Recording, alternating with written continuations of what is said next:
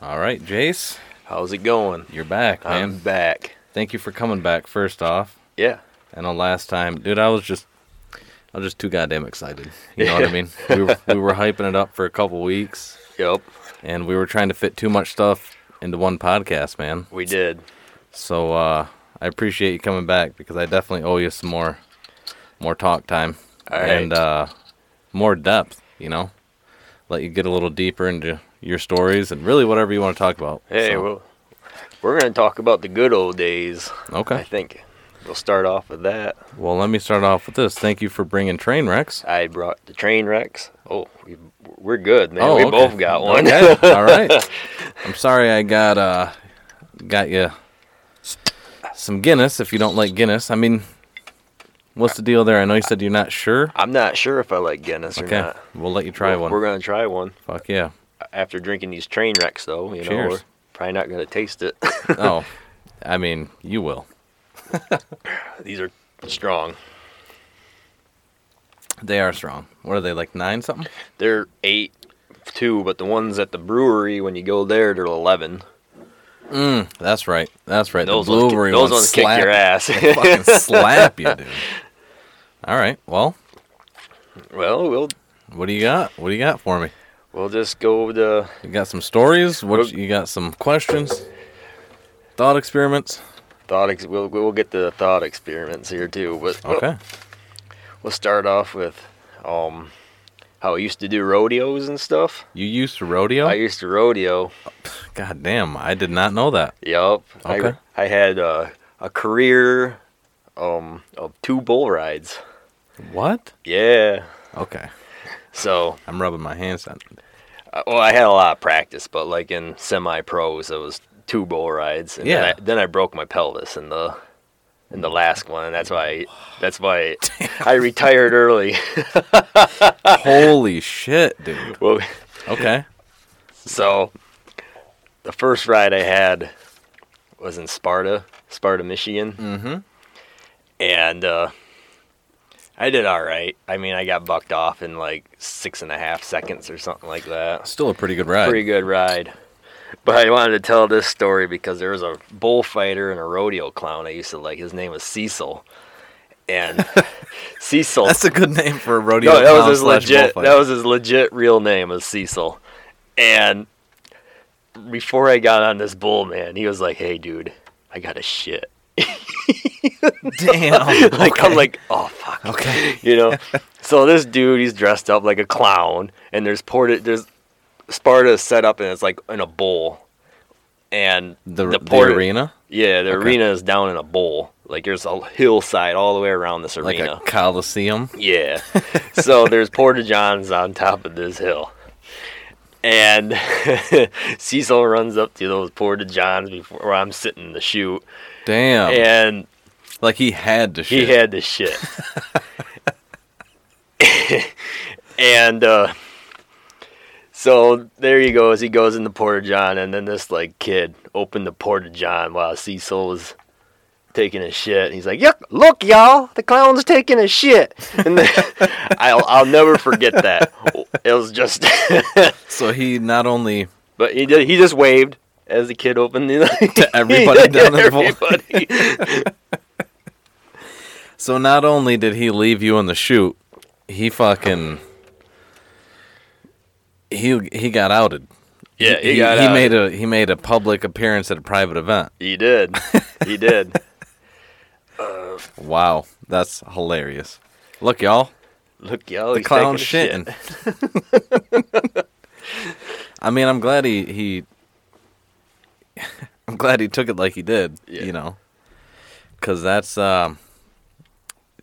I don't know, man. I feel like that could definitely affect your outcome. You know, if he's in a shitty mood and no pun Oh intended. no, this dude know, was like always uppity. uppity. Hell yeah.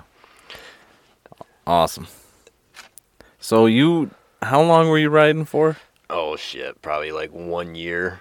I mean, a long longer than that, but semi-pros, I didn't even make it a year because of the pelvis, which is another story I was gonna tell. So how often how often did you like practice ride? Like, kind of walk me through that. Every Sunday.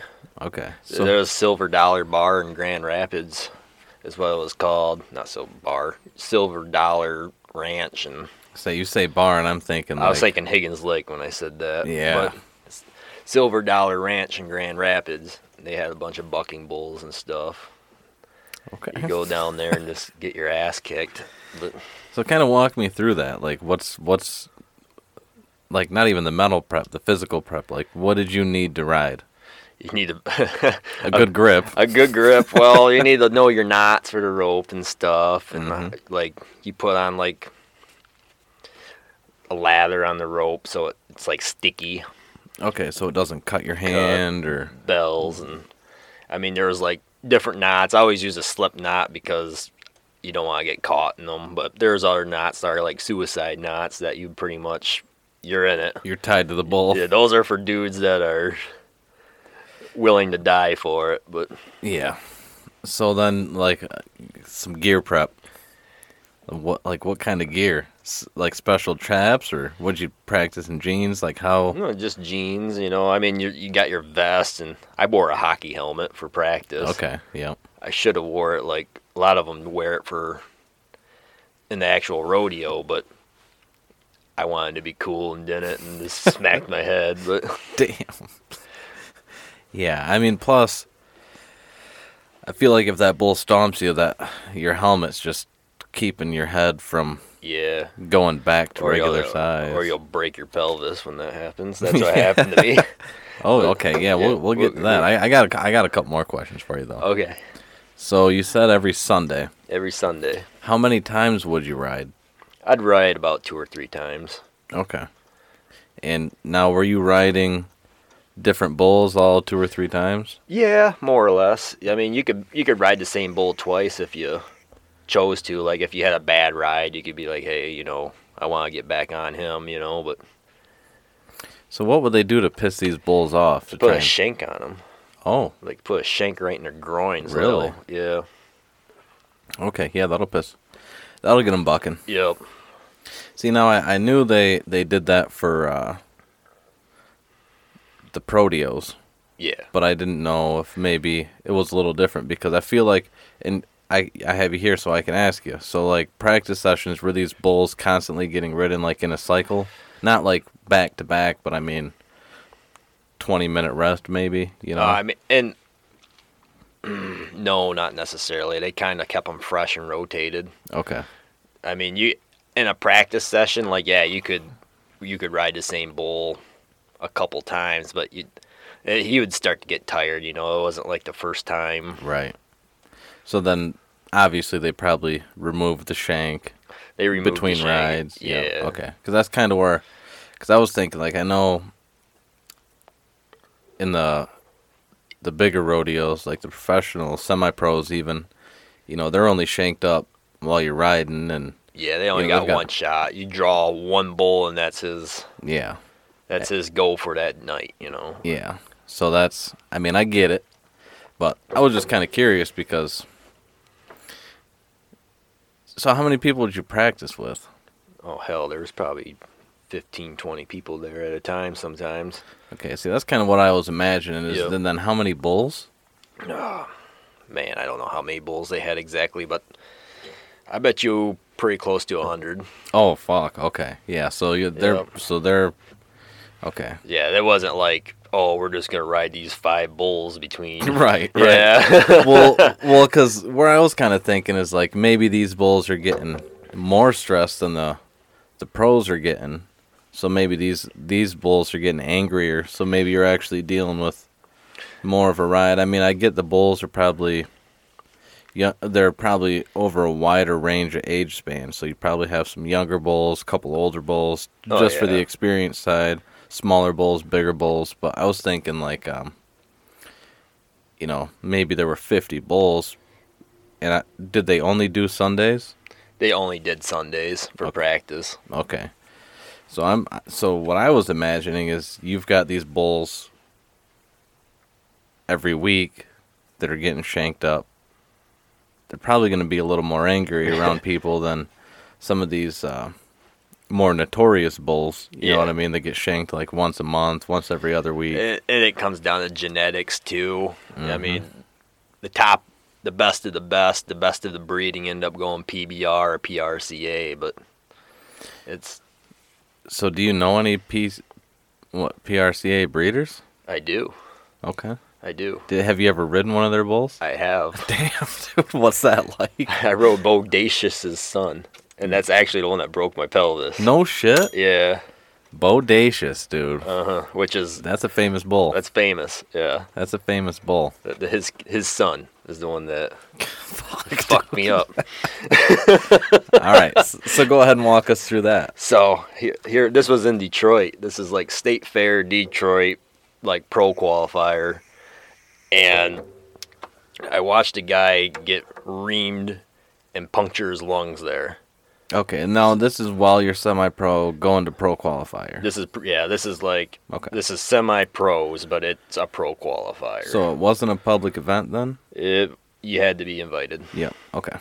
So he got his lungs punctured and off he goes to the Detroit hospital. So I was like, well, shit. And I don't mean to keep interjecting. Punctured by the like horn take a or hor- his take a rib? hor- take a horn into your lungs and Okay. See, I'm. I don't think I don't think it punctured the lung, but I know it broke his ribs and stuff. Touched his it lung. gets better though. We're, we'll get back to that. Yeah. So here I go. I draw Bodacious's son. I'm like, oh shit. Well, I'm done. well, how do they? How do they do the draw? you just name out of a hat. That's Okay. your that's your number, your bull right there. Mm-hmm. And so my rope slipped, and I got caught underneath, and he cracked me right in the freaking pelvis. Like, You got caught Ste- underneath him. yeah, and he, Mm. ste- he stepped on me, and so there I go to the Detroit hospital, and I end up being in the same room as the guy that just got his lungs punctured. Fucking roommates, dude. roommates. and so here we are. We're just like miserable. Like you gotta be kidding me. Yeah. Bed set beds are side by side. They probably put you together on purpose too, They probably did. just for the Uh, mental release, the cope, co Yep. coping. So two days later, Okay. we're laying there still, and our nurse comes in. and She's like this big old like foreign sounding lady. mm-hmm. She goes, "Have you have you all have a BM today?" And we're I was like, "No," and he was like, "No." He's like, "Well, if you have no BM by tomorrow, you get an enema." And I was like, "Oh," so I was like, "Oh fuck," you know, I'm, I'm not getting anything up my ass. No, dude. No. Nah, So- no. so I ca- No, dude. I, No. ca- I called my mom. I was like, "You need to bring me prune juice and prunes and." and Everything. Everything. Like, we're going. Uh, not even. Yeah. Is, is MiraLAX the one that makes you poop, or is it Ex-Lax? Ex-Lax. Ex-Lax. Bring me some Ex-Lax. So I'm eating prunes and drinking prune juice and and it, it when it came, I mean it was like it came and I'm hitting the button on the on the like come get me, pick me up. I couldn't make it. So I had to like roll out of the bed and crawl to the toilet. What? Yeah. With the broke, with shattered yeah. and go. And I made it. And this dude just laughed at me, just, oh, you dumbass, blah, blah, blah, blah, blah. So the next day comes around. Oh, did you have your BM? Yes, yes, I did, ma'am. Yeah. And th- and he he did not have his BM. and she's like, "Did you have your BM?" And he's like, "He's like, yes, I did. I had my BM." and I was like, "No, he didn't. dude, you're ratting him No, out. no, he didn't." And there was a shower in this room. and he pretty much Alright. gets drugged to the shower, gets his enema, and just water turned on and shit down the fucking shower drain. so, so yeah, kids, that's my bull riding career. Poop jokes. Yeah, don't. it literally boils down to shit in the drain. Yeah. Wow, Don't dude. don't let your babies grow up to be cowboys. So, so how long? how long were you in the hospital, bro? About a week. Damn. So they sent you home with a shattered pelvis after a week. Yeah. So like what t- what like what kind of stuff were they monitoring? Like just making sure you Making didn't. sure like my hip alignment and stuff didn't like Okay. be weird. I mean, I think it has. I think it is. Because every now and then I can feel it like, oh, I didn't feel like it shifted right, you know, but Like you go to pivot pivot, pivot ninety degrees to the right and If I pivot too fast, it hurts. fuck. God damn. So do you know if he he was released? Was he released before you, or you know about I- how long? I don't know. I got out before him, but mm-hmm. Yeah, I guess that's a community that I can. A lot of people are probably gonna laugh because you ratted on him, but that's the community thing, dude. Like, you know, I'm sure if you guys were Navy SEALs, they'd have done the same oh, shit. yeah. Like, no, he hasn't. Shove something up his ass, please. You know, I mean, even if he did have his bowel movement, there probably would have been the no, he hasn't. Have him prove it. yeah. You know, t- Yeah. tell him, prove it. You, you know what? Scan his scan his ass. Scan Literally, his ass. scan it. Yep. Wow. So, what made you want to get into bull riding? Just nuts, man. I pretty much grew up around rodeos and stuff. Hell, my mom was uh in the PRCA as a rodeo queen, so I pretty much was just always around it. Yeah. Hmm. Which is pro. Which Yeah. is yeah. No shit. That's uh you know, I've always been intrigued in uh not necessarily interested in riding, but like even the Broncos, bro. That's what I should have did because the the I, ideal bull rider is a short, stocky little fucker. Where I was long and lanky at the time, You're more suited for Broncos. so I was more. I was built for it, but I wanted to be, you know, I go ride bulls, you know. But Did you did you wear a cowboy hat at least when I- you got? I did, Okay. I did. Instead of your helmet? Mm-hmm. Fuck, man. Do you remember your number? Yeah, it was just different every day. Yeah. They just kind of give you a number. Oh, here you go. It might have been like 113, or it would have been like 84. I don't know. I just figured when you got shattered that maybe that moment would have stuck with you. Like that's my unlucky number. You know what I mean? 113. yeah. He says, "I do know. I, I, do, do know. know. Yeah, but no, I didn't have a. I thought you meant like a specific number. No. Oh, no, My, no. My number that day was 113. God damn, man. So is that you're unlucky? I don't know. It's always been a like a reminder of. You skip over it when you count to 150. you don't buy anything if it's 113 dollars before or after tax. Fuck, man.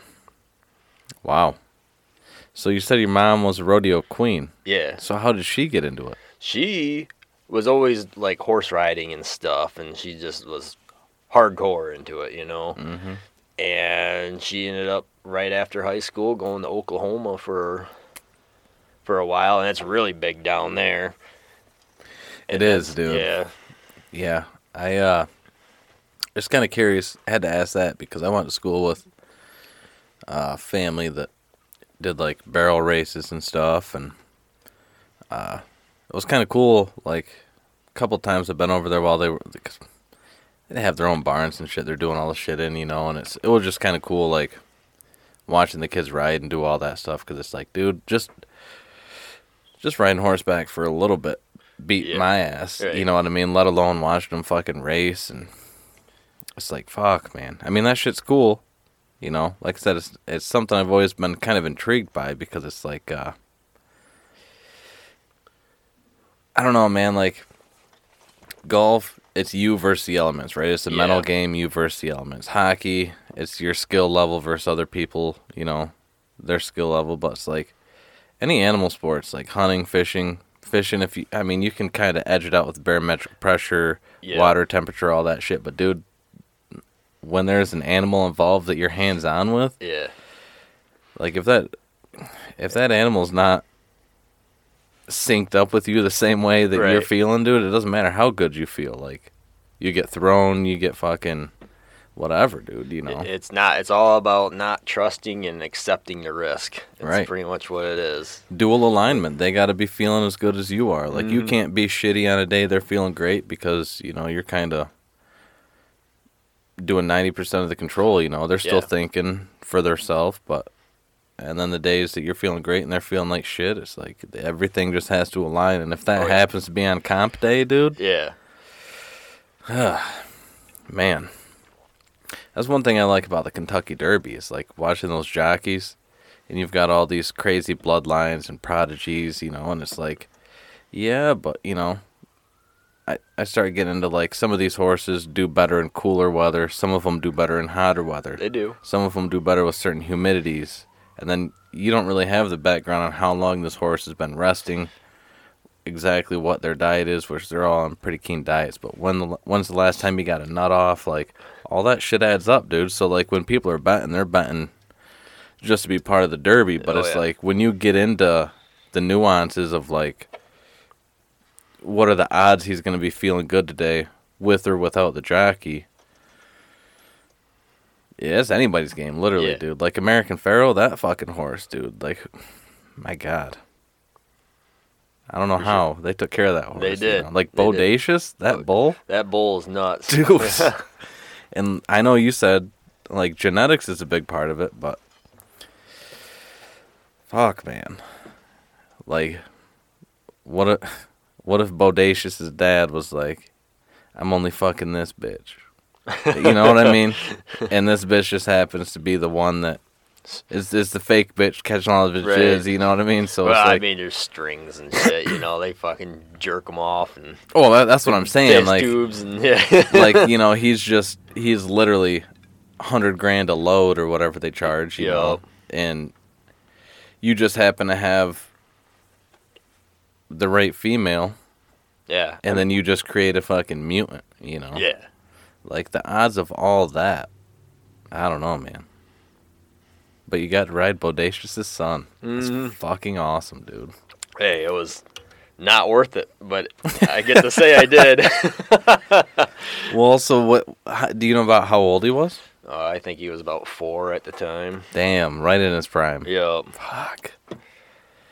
So what went wrong with the rope? I know you said it slipped, not I did a, I, I think my hand slipped out of it because I, I didn't. I kind of did like a, a little loop around my hand and went in, and I could feel it slipping when I was on there. So I was thinking I would just get thrown off and run away, but I, No, no, I got straight down and stomped. Fuck.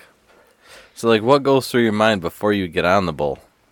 Just, uh, dude, I don't even want to know. Crickets. Crickets. yep. Trying crickets and I don't know. You just gotta have that fuck it attitude. Yeah, you're in there. You're in there to do a job. Yep. So then, what happens? What goes through your mind when your hand slips?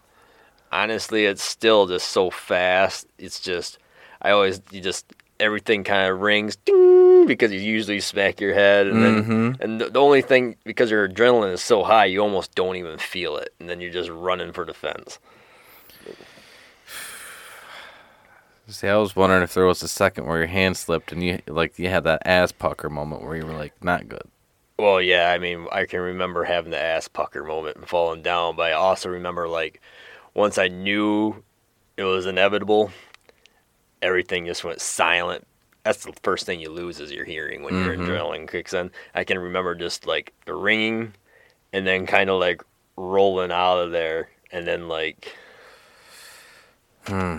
Then you start seeing clowns. then you start seeing Clowns just waving at the bull. Wow. Wow. So how often would you see injuries? oh just about every every week. Like even at practice and stuff? Yeah. What's the worst injury you've seen? Uh, I seen the dude break his like neck and die. What? Yeah. What happened there? He fucking smacked his head on the ground. Like got bucked or got bucked and just landed wrong. Mm. Yeah, I, I re, I re, I think it's cool to do it, but I regret it. Like I wish I would have. No, bro. Listen. Yeah. You can't regret that, dude. For real. You can't regret that. I mean, you're already through it, you know. Right, I've already done it. I'm fine, but You just got to be glad you got out when you did, Mm-hmm. even though it wasn't necessarily your choice. no. You remember when those that that guy was uh I know they do it pretty often. I don't know if they do it anymore. They used to do it pretty often where they'd have like the poker and they just let a bull loose. Oh yeah, they did that all the time. Remember when that guy got his face sliced? Yeah. And like half his face was hanging off? The one I liked they used to do was a teeter totter. They put a teeter totter out there in the middle of the arena, let a bull up there, and they teeter Dude, yeah. like for and they would see like how long and dude he yeah. Literally. How long can you sit at the table? Last Yeah. one at the table wins. Stupid. Mm-hmm. Dude, stupid. stupid. How much whiskey would would be consumed, or how much was alcohol like a factor in whether it's the ability to get on the bull, the ability to ride the bull, the ability to cope with, you know what I mean? Like how how was it, I none for me, but I the atmosphere at the time was afterwards. you Party like a motherfucker. mm-hmm because you, know? survived? Because you survived. Damn, dude. Wow. Okay. Well, I don't want to keep beating this to death. Right. I, I mean, I got I got a lot of questions I can ask you Right. bef- before. Well, say not before now, but after for sure. When uh, I have another one, I can just go tap you on the shoulder. Be Right. like, hey, question. Just trying to think if I have anything else before we jump off that I want to rec- ask on record. Have you ever had a clown fuck up at his job when you needed him? I've seen it happen before. What's that like? They just ignored a clown. It's almost like the clown can't get the bull's attention, and then the dude, whoever is was the rider, is just getting their ass whooped, hmm like longer. So I know you said you saw the guy break his neck. Like, what's the next worst one you've seen? Because obviously, a death is pretty tough to beat as far yeah, as. yeah. So I've seen ribs, I've seen legs, I've seen. I mean, there's just numerous, numerous injuries all the time. But So just hanging out in that circle, did any of the guys talk about like uh, maybe some of their fears or like some of their preparation, like mental What? prep? ah, man, I'll be honest with you. Most of them dudes there have no fucking fear. Well, yeah, right. I mean, you don't say, you know what I want to do? I want to get on that 2,200 pound animal and fucking ride it because I'm scared. You know, But like, well, I, I guess what I meant was like maybe like um they don't want to have a leg punctured or they don't want to get speared up the ass. Like, did any of them talk about like that? Like, not because obviously they're not gonna ride without, or if they if they're scared of it. But I'm saying like when I say fears, like your worst case scenario, if you're welding is something shorts out and you become the electrode. You know what I mean? Like that's that's my fear in welding. So it's like, what is even yours? Like maybe a common fear you would hear is I don't I don't want to take a horn up the ass or whatever. You know. Right. Well, you just kind of block it out. I Don't mean, even- obviously you know the about it? risk. Yeah, you know the risk, but you you do it anyway.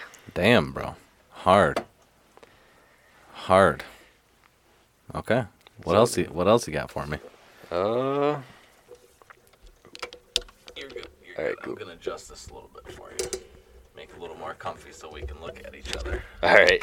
Yeah, dude. Last time I did this, I was like, oh, I got. I like I listened to us. I was like, do I got a speech impediment? No, but no, bro. it's because I gotta make eye contact when I'm talking. Yeah, we just we just keep turning. Yeah, we turning away from it. Yeah. One second, people. Yeah, this is one of those things, dude, that I'm still trying to get.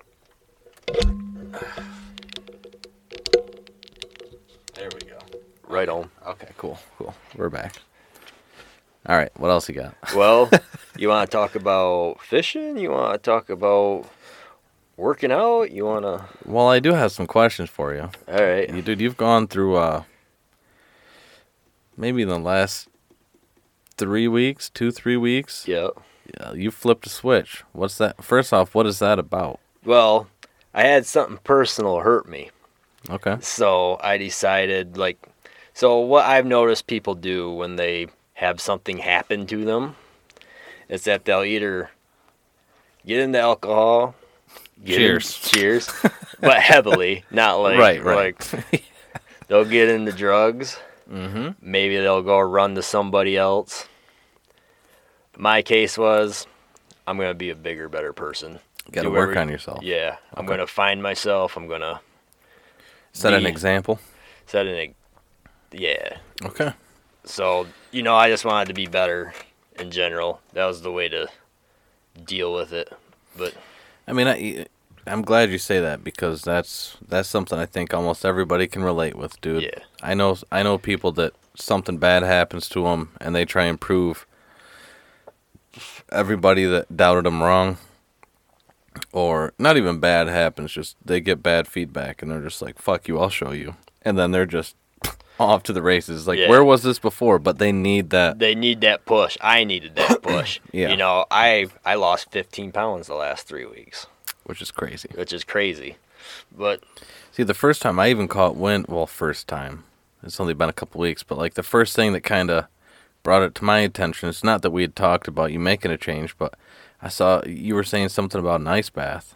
And I Oh, was yeah. like, that doesn't just happen. no, You know what I mean? So But- then in my mind, I'm thinking, like, all right, you know, is he on some sort of regimen now where he's got a gym membership or is he, you know, like what?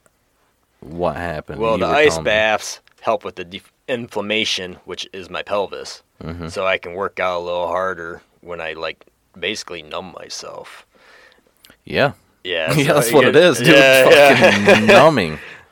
And so that's why I do that. And then what you're supposed to do is do that like three times a day. And then you're supposed to go sit in a sauna. But what I've been Yep. doing is just sitting in a bathtub with Epsom salt for at night and stuff when I. That'll work. So you kind of go up and down with it. Then if you believe in the metabolic winter hypothesis, Yep. which is basically saying everybody's fucking soft nowadays. They are. It's like you can go to McDonald's and you spend no energy going through the drive-through to eat crap. Mm-hmm. Like back in There's no stress about where your next meal is coming from. You don't have to pre-plan, no, plan ahead, gather Is while it- shit's in season. is it too hot out? You can turn your air conditioning on. Is it too cold out? You can turn your furnace on and never leave your house. yeah, dude. You know, Order shit right to your door, we're- DoorDash. we're supposed to suffer as people, and Yeah. that's what makes you stronger. That's growth. Yeah. Even in plants. You see a plant that falls over, let it go. And Yeah. that motherfucker's going to be bigger and badder than any of its fucking, Yeah. you know. So I think people have gotten something in there has made people not have that survival need to like our ancestors were fighting mastodons just to, just to eat, you know? Like, hey, we gotta kill a fucking mastodon with our spears, That's what it is. you though. know, just to just to live today. Yeah, know? that's what it is, though. Like you said, there's something in there that's caused weakness. Mm-hmm. And I I get conflicted because I hear people argue that this is the best time to live, right? Well, I mean, it's probably the most comfortable time to live. And that's what they mean by best because fifty percent of me wants to agree, and this is literally right down the center, 50-50. Fifty doesn't, and fifty wants to agree because, of course, you don't have to walk around with a sword, even though you should be weaponized. You Yeah. know, Oh, yeah. because of your personal defense, you're still the only one responsible for your safety in your life. Yeah. now, you don't need to walk around with a sword like they did in the 1600s. You don't need to stand shoulder to shoulder with your neighbor to face the neighboring town, Right. who's old, also shoulder to shoulder. You don't need to worry about eating rotten meat or whether or not you're going to be able to kill a buffalo or a fucking mastodon and then tan its hide so that you have Like- warmth through the winter, Yeah. even if you don't have food. You don't have to worry about what your nat- your local area has for natural resources. There's so many things we don't have to worry about now. But that doesn't necessarily mean better for me because like you said, dude, you need those stresses for growth. Like we're more comfortable. We can go get a surgery done. We can go to a drive-through if we're hungry. We can make a phone call. If you want sex, you can get on an app. Like it's, it's just it's that fucking Yeah, simple, dude. yeah. Like Everything's instant now. Mm-hmm.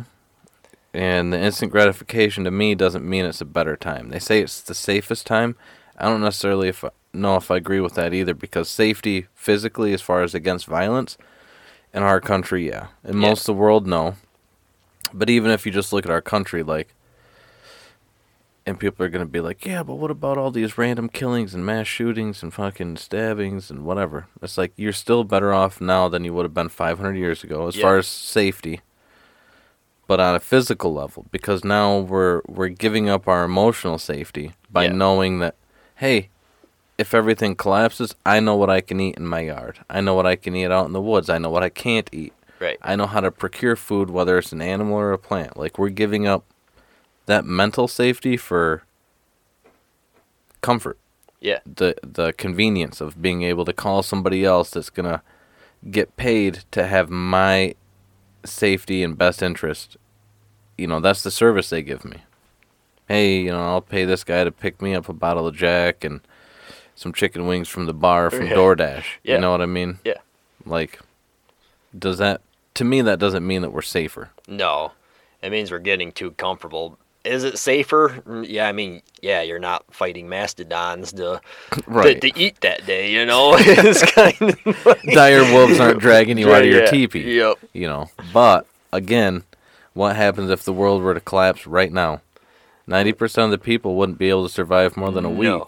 The cities would be fucking nuts. dude. Right. Like, Yeah. yeah. It'd be a race to get out of the city. Then when you're out of the city, Mm-hmm. you're out trying to find something you can eat with other motherfuckers that know what they can eat out in the woods. And Yeah. then after two weeks, desperation kicks in. Yep. You don't have a weapon, but you're willing to fight somebody because or kill somebody because they might have food on them Right. or a weapon. Yep.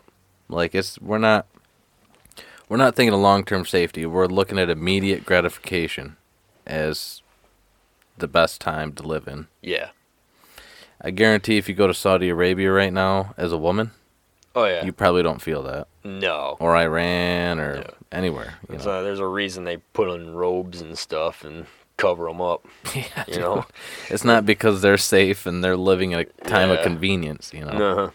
So it is a perspective thing. But anyway, I don't know how we got off on that. Right? Here do I, but hey, But uh, what were we talking about before that? Safety, safety and convenience. Oh, that making people weaker now that we have all this access to instant gratification. yeah, for sure. So, yeah. So what? Uh, I guess what kind of led you to the ice baths? Is this something you've done before? It is something I've done before, and I mean, you see professional athletes and shit do it before. So, Mhm. and I mean, scientifically, it helps your nervous system and it helps oxygen flow through your brain. I mean, there's just there's a lot of benefits that are proven for it, and then, like I said, like what we just went off on, which is the metabolic winter hypothesis. That's how we got off. Yeah. that. And that's actually, I'll remember. I remembered, so I'll really quickly say what I was going to say is that for those of you listening out there, I'm sorry, but these are my ADD tangents. You know what I mean? Right now, I feel like, even with the metabolic winter thing, like you say that, and it's like, okay, cool, you know, it's, it's a hypothesis, but I feel like it's more of a fact for most people. Yeah. I just that's how I feel because again, your mental comfort is at risk or I'm sorry, your mental safety is at risk right now because how many people are confident enough to be like, "Oh, this winter's coming." I know winter's coming. I'm in the northern hemisphere, right? It's Yeah. summer, it's hot right now. I'm going to bitch about how hot it is, but I'm not going to prepare for it to be cold this winter. So they're Right. counting on having natural gas. They're counting on having electricity for their space heaters. They're not preparing to have a, a backup source of fuel and heat like wood. They're not out there sweating their ass off because it's too hot to go cut wood today. Right. They're out there, or I'm sorry, they're in there in their air conditioning saying, God damn it, it's too hot It's outside. It's too hot. And You know what I be, and then it'll be too cold later, you know. right, it's going to be too cold to go cut wood right now. Well, your house is going to be the same temperature as outside, plus a few degrees minus wind chill. You know Yeah. what I mean? Yeah, but it's too cold to go cut wood. I'll just sit here with my seven sleeping bags and two fur coats. You know I mean? It's like, whatever. Yeah. You're not going to have water. Your pipes are going to burst. That means next summer, you're not gonna have water when it's too hot. Right. You know what I mean? So, anyway, did you want a Guinness? Yeah, let's try one. Well, you okay? What do you got left of your train wreck? I got a little bit left. Okay, don't you don't have to slam it. If you don't like it, I will. Oh, we- I, I will We're drink it. slamming it. Okay. All right. Just know that if you don't like it, they are my favorite common beer. So, uh, yeah, I can't say that. My favorite daily. I don't know. Cheers. Sure. Cheers. Good luck. I hope you like it. I do like it. they'll grow on you. Yep. If you like it from the first sip, they'll grow on you. They're creamy. Like I said, though, after them train wrecks, it tastes kind of Yeah. mild. But I wish we'd have started with it. yeah, Just for your sake. uh huh. I mean, I can still find the Guinness I enjoy in there, but you'd have to Google me on this, people out there listening. I think it's a minute 42 seconds from the time you pour a draft Guinness to the time you're supposed to drink it to let the head settle. And dude, it is one of the creamiest fucking. No shit. A milk mustache ain't got shit on a Guinness stash, bro. No swear- Swear to. God. Excuse me. But yeah, dude, I um. Have you been doing any fishing? I no, it's been so low and clear that I haven't. I've been doing some bluegill fishing, Mm-hmm. and even but they haven't even really been on their beds this year, man. Where you where you been fishing at? Uh, like lakes, river. you don't have to name them. lakes. Well, Houghton Lake's one of them, and then Okay, biggest lake in the fucking state by surface area, and you're like, they ain't on their beds yet. uh, okay, dude, they are somewhere. there are some. Well, I know where they usually are on their beds there, but it- compared to years prior, it has Mhm. not been as good as. Tell you what, dude, I'm gonna argue that for a second. All right. You hit me. You you you, you just stop me if you think I'm wrong. Okay. I've been bow fishing for a while, Uh-huh. right? And I used to be able to time the spawn at the swamp that I grew up near. I used to be able to time the spawn on the river. Yeah. Difference being moving water, not moving water. And if you have water flooding on the river, catch carp up in the flats. I could about fucking tell you, all right, here in a week when it's going to rain, carp are going to be spawning. Oxygen levels, for one, are down because we haven't had rain this year. But over the last five years, what I've noticed is the spawn has gone from carp, let's say, for example, has gone from like a week before Memorial Day to, depending on certain waters, I'm talking about like waters where I grew up by. Yeah. So, like the swamp, dude, early May, they'd be spawning because Right. that shit's getting sun all day. Even though air Yeah. temps might have been 50 degrees, that water temp is catching right up. Yeah. And then the first day it's like 70 degrees, that water jumps to like 54, 55. Yeah. You get a week of that, dude, that water temp is 60, 62. Carp are spawning. And even Yeah. if they're not spawning, the males would be harassing the females because the males are smaller. Yeah. And as you know, they're cold blooded. So the water temp is their body temp. And those males would react to the heat before the females. So they would Right. still be pushing females around up in the shallows and shit. And I've noticed that depending on the oxygen level, depending on if we're getting rain early or not, depending on the melt off, everything's been stalled and spread out. Yeah. So like even the pike spawn, Yeah. I noticed that this year it was after ice out or about the time the ice was out because we didn't really have ice. Right. So whatever you would call ice out, I kind of noticed that the pike spawn was like as quote unquote ice out was happening and a little after. Right. I noticed this year so far that the carp spawn was spread out. It wasn't like a one week, two week event. Dude, it was spread out over like three, four weeks. Little certain pods are spawning here, certain pods are spawning there. I've noticed with the bluegills, it's spread out. Yeah. Uh, for example, I was catching sunfish two, three weeks ago. Probably, uh, I'd say three, four weeks ago now, full of eggs, plump. Yeah. I was seeing bass guarding their beds, smallmouth and largemouth. Yep. and usually they they hit their beds like a week before bluegill. Yep. So I'm seeing them. I'm like, all right, I'm gonna fish deeper for the bluegill and the sunfish. A week later, dude, boom, right on time. I'm like, sweet, sunfish are hitting their beds. That means bluegills must be too, Right. dude. We didn't catch a bluegill for like two weeks. No shit. Hammering sunfish. Yeah. We're taking sunfish off beds. We're taking sunfish out of the deep water where they're staging. And I'm like, why the fuck haven't we caught a bluegill? Right? They same yeah, time. They same spawn the time. Yeah, same yeah, time, dude. Well, like a week and a half, two weeks later, we catch the first bluegill. Now all of a sudden we're catching bluegills and sunfish. Bluegills and sunfish of slab size, Yeah. you know. But now, I usually I would say this is post spawn. This is what July twenty second. Yeah. Okay, so we, or June twenty second. Yeah. Usually by July everything's done spawning. Yeah, for sure. Dude, the bluegills we've been catching haven't their eggs haven't even loosened up. Like you could literally take their egg sac out, dip it in some fucking batter, and fry it. No shit. Tight. So it's not done yet. It's just For some fish, yeah. but other fish I was catching a couple weeks ago, full of eggs that were loose. You'd cut them open to fillet them, and fucking eggs spilling out everywhere. So, typically, when I was growing up, I didn't notice maybe a two week spawning window. This is the third week, and I'm still catching fish that are fucking tight egg sacs. Like their skein is fucking tight, Tight, dude. Yeah. So, and I don't know if that's an oxygen thing.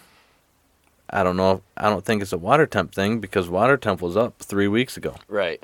So I'm almost wondering if it's an oxygen level thing because we haven't been getting the rain into Yeah. the rivers and lakes Yeah. to bring that oxygen level up. We haven't had flowing water. It hasn't even been fucking windy Right. to get that surface oxygen stirred in. But the last thing I'm going to throw at you before I let you speak here vegetation. It's high. Vegetation is growing like a motherfucker, It dude. is. No rain, no overcast Mhm. days. Been sunny as fuck. That's what a plant wants. Right. A water plant wants sun, and they have water because they're in a lake. Right. The growth has been uninhibited, Yeah. and those plants take up oxygen. Yep. They kick a little back, but they take up more oxygen than, than they put back when they're a water Right. plant. Yeah. You know. For sure.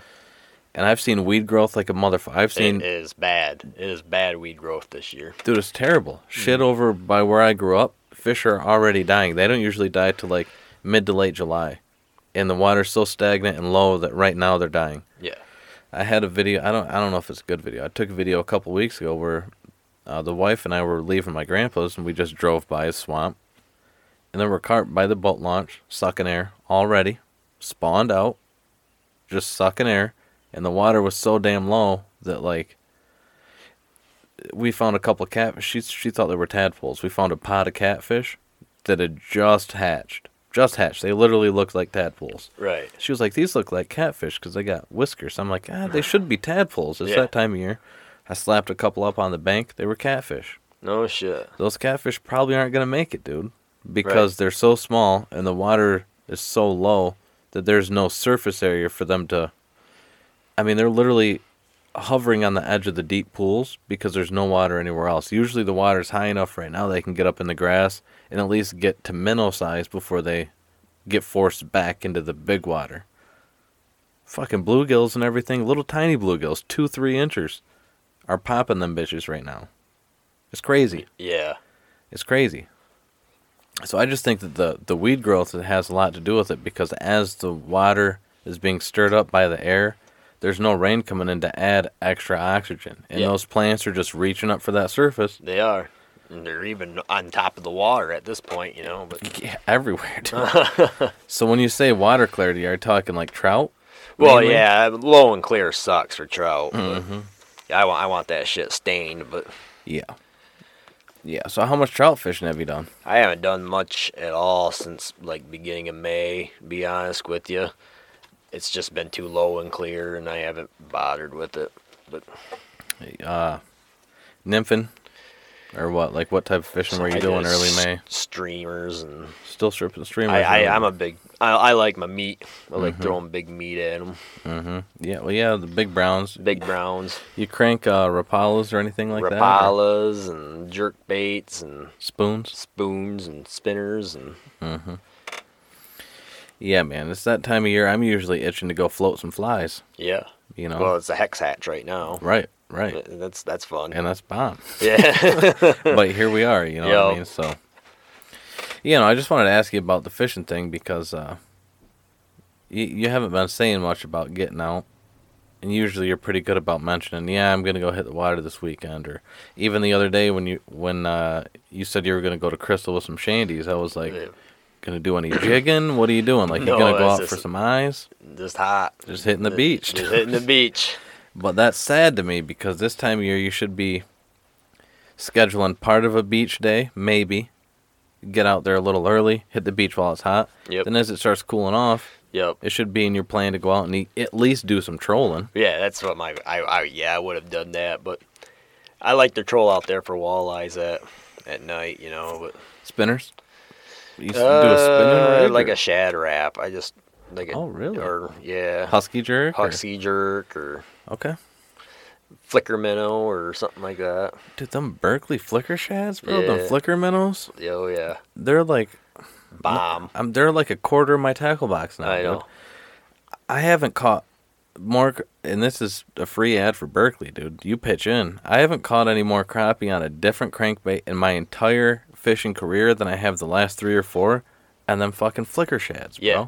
What is it? I don't. It's because they pivot. Like they kind of like they they do their little jig like a regular crankbait does, but they also like sway back and forth. So Yeah. you kind of got this weird thing going on. But But dude, like even their color patterns, Yeah. like the way they're painting lures and doing the what is it when they fuck it? They don't blow mold them, but they impregnate them somehow with color. Yeah. Anyway, however they're doing that, like the colors are on point. Yep. I've noticed that like uh I couldn't tell you off the top of my head my favorite color. Smelt is one of my favorite. Yep. Any of the HDs, the UV, the purple with the yellow stripes, I think it's UV Tiger. I like the pearl white. The pearl white's bomb Yep. th- with the glitter ass. Yeah. Yeah, dude, that's I got like six of those because the fucking crappie smash. and like I can throw Mr. Crappies out there, Yeah. Twenty retrieves, nothing. It's like all right, I'll throw a fucking beetle spin on. Mm-hmm. Three, four retrieves, I might have a couple hits, catch a crappie. It's like okay, so I know they're here, and then you throw a fucking flicker shad on, Yeah. dude. It's cast after cast, Yeah, I like them flicker shads. They're they're nice. dude. Bomb. If free free plug for Berkley. Yep. Because I'm not gonna lie, dude. You tell me if I'm wrong. Berkley was slipping in the game. They are. Well, their shit's still cheap. I mean, don't even get me wrong. They were slipping before Yeah. that flicker shad. They were Yeah. slipping hard. Like their biggest thing to me was like line and a couple of their rods. Yeah, like Ugly Stik. No, they don't even own Ugly Stik. No, So the um. Oh my god! I just had it on tip of my tongue. I got a Berkley rod out in the garage right now. I'll go out and look at it and be like, God damn it! But yeah, they had they made some good rods. I'd use for casting, spinning rods for Yep. casting, or trolling. But um, other than that, dude, their line was about all I fucked with. And Yeah. those flicker shads are out now. They they revolutionized the game. They did. That's enough sucking Berkley stick, but dude, they they've been doing good for me the last few years. Really good. Uh, Father's Day, actually, we went out fishing for a little bit in the afternoon. You'll appreciate this. The kids got me, uh, and the old lady got me a couple lures, couple uh, Shad Raps, right? Oh yeah. okay. Bluegill pattern and crawfish pattern. Right. I was like, you couldn't have picked better patterns. Yep. So we spend most of the day catching bluegills, and I had a couple bass chase my bluegills. I'm like, all right, well, we're getting ready to call it, and I'm like, let me catch a pike for these mother or a bass for these motherfuckers really quick on a lure they got me. Right. And I had my casting rod set up. I'm like, I should put a wire leader on it. Yeah. I debated it for about 10 minutes. I had one more. I, I was fishing bobbers with my daughter and my wife, and I was like, I got one more worm. I'm going to wait till these fish eat this worm up. Right. So I caught like two, three rock bass. I was like, all right, worm's gone. The whole time I'm like, I should. But the kids were getting kind of fussy, and I was like, yeah, it's just a couple casts, you know. First cast. I zing it out there, dude. Fucking zing it. I count down to five, give it a couple jerks, slow retrieve. And then I Yep. speed the retrieve up, jerk it, and stop it. The second I stop it, dude, I'm counting to two because just the way I jerked it up, I figure it probably rose in the water column. Count to two to get it back to that level. Yep. And as I'm getting ready to jerk it, dude, rod, thump, thump, thump, thump, thump, and then snap. Oh, I'm like, you're kidding me. wire leader. Monster pike, dude. Monster fucking pike hit it. First cast with it, lost it. I felt, I felt like such shit because I knew I should have put a leader on there, and I didn't. And everybody was like, "It's fine, it's fine." I'm, like, I'm like, "No, we're going to get another one because that's No. literally the first cast, and I lose right. the lure you got me for Father's Day." Damn. Yeah. I wish I'd have caught that pike Yeah. though, dude. Like that rod, it's a medium heavy, and it was fucking, dude. It was fucking. It was a nice pike. I'm gonna guess thirty-two, maybe. Jeez. Like, I've- yeah, nice one. Yeah. yeah. I've caught decent fish on those medium heavies, and that fucker was a good fish, too. Right. Stupid. Anyway, anyway.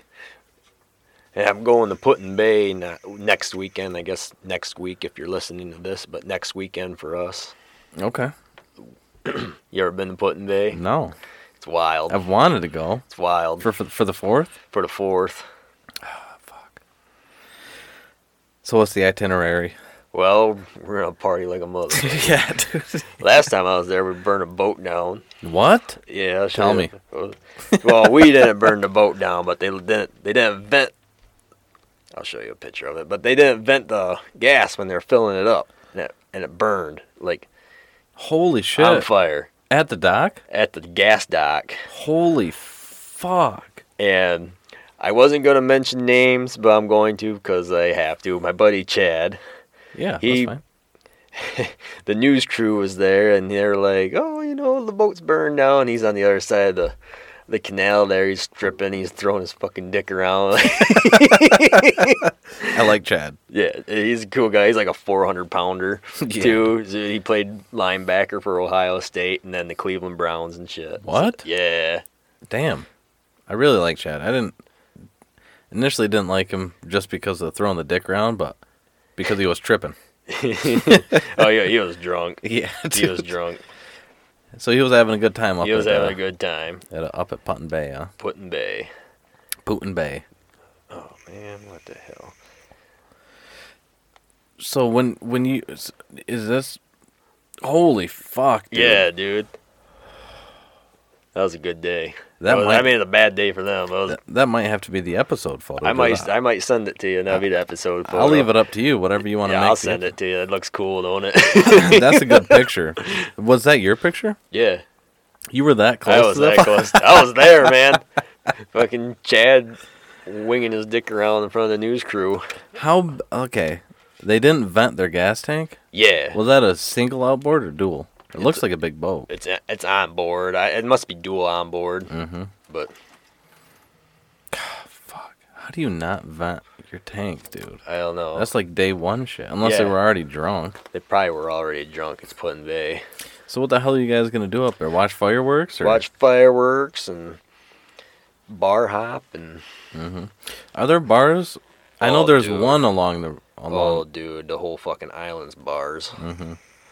Like I knew there was at least one because a buddy was telling me that he got dinner up there and it was one of the best meals he's had. Yeah, the boardwalk's got good Bloody Marys, and they put crabs in their Bloody Marys, and What? yeah, God damn.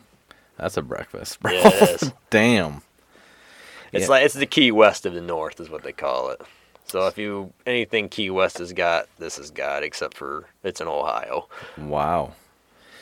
Yeah, I can't remember what meal he said he got, but it was like a super hefty meal, and he said it was one of the best meals, if not the best meal he's ever had. So, Yeah, and that was maybe seven, eight years ago. yeah, So I can't. and it's it's probably same, you know, but Well, I was just saying, saying like I, I can't remember if it was fish, steak, like oh, You dude, know, they burgers, got, they but- got it all, man. I mean, it's like. It'd be like going. This island is like downtown Elmo, except for everything there is a bar or a restaurant, as it should be, as it should be. as it should be. Damn. So what do you? So what are your plans? You just gonna wait around and I'm just gonna drink I'm just during gonna the day, out, or man. Yeah, I'm Okay. do some fishing, do some walleye fishing in Erie, and fuck yeah. How long are you going for? yeah, probably just the first, second, and maybe the third, and then coming home. Not gonna stay for the fireworks. No, I mean they. There, there's a lot of tourists there for the holiday and stuff too. Mm. It'll be nuts. Yeah. But- Well, you got a good boat to do it, dude. Well, I have not, my boat don't. My dad's got two of them that are better, but I don't know, dude. That jet boat. yeah, it's That- it's a 25 mile run out there. You, You just know- don't feel confident with it, or just not no, comfortable. because the jet picks out of water easy, and so if oh yeah, wave so conditions. any wave, Yeah, wave conditions for sure. See, I was just thinking controlling the fucking going from dock to dock would be perfect with the jet. You're not worrying about trim or anything. No. just no, you can't do it. that makes sense though. Hmm. My dad's got a twin engine pursu- pursuit that fucking fishes like a motherfucker. What? Yeah, Has it got a tower? yeah, it's center console tower, and What the fuck, dude? Yeah. I didn't know that. what are we doing right now? We could be out on that. we, we gotta go. It's twin twin two fifty. What the fuck? With the console tower, has he got like uh like deck steering too? Like is that a dual tower? Like No, it's dual just, helm, It's just, a, it's just a one helm. single helm up top. Yep. That's fine.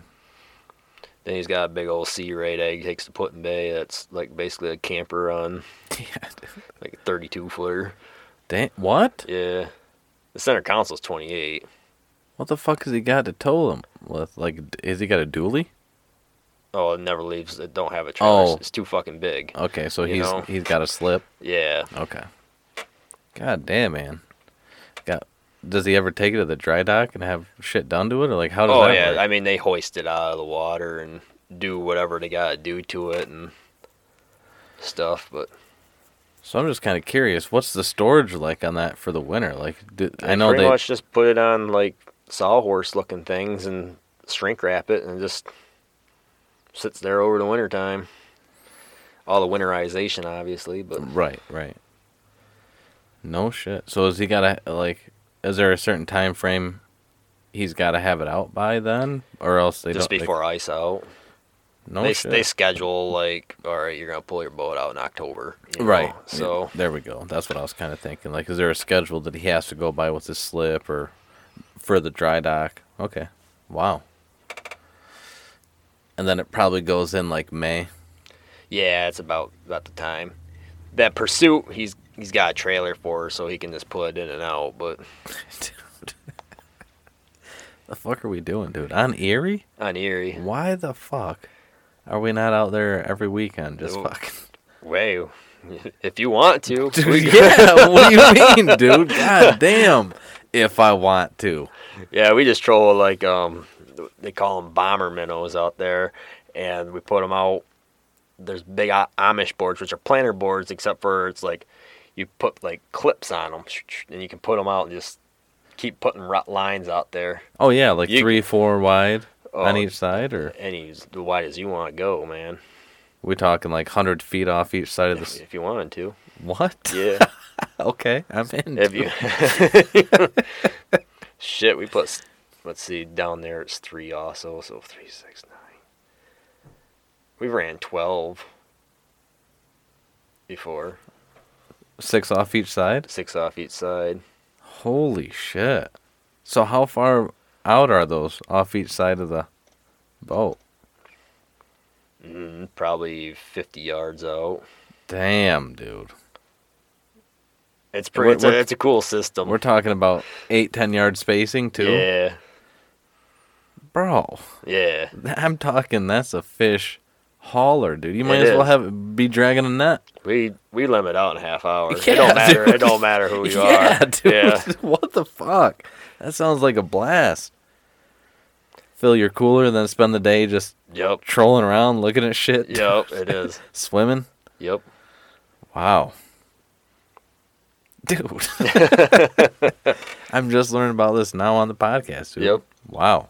Same with the bull riding, but Yeah, we're learning today. damn, like the planer systems are cool, dude. Except for like, uh, I don't like the inline planer boards. I like the Amish boards. I like to have their own line, and then I have a clip that goes to that line. That's to a rubber band, and when Mm-hmm. the fish hits, it goes off the planer board line, and you're fighting the fish. yep, you bring her in And then you shift everything down.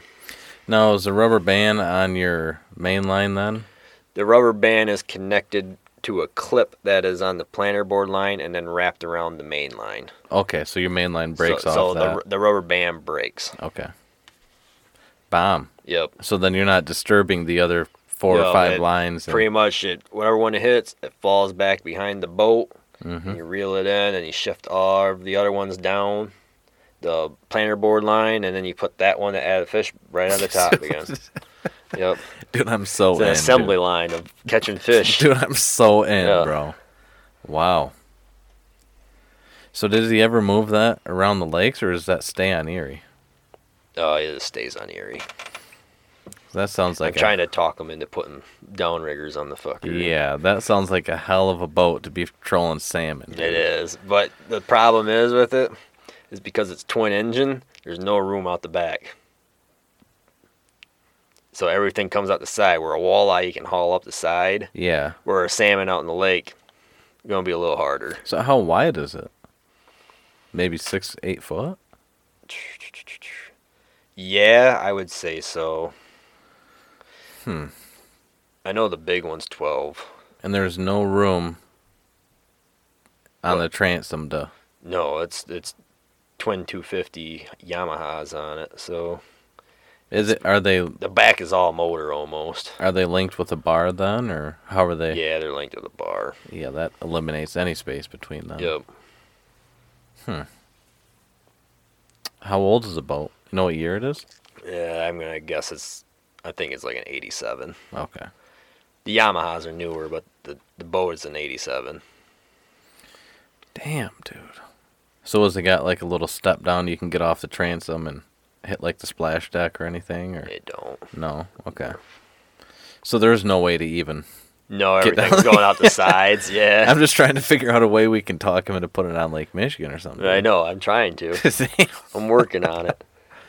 Yeah, I almost had him talked into it because he's right about at that retirement age. I'm like, hey, dude, you know what I'm saying? Just park it up in Manistee in the fall.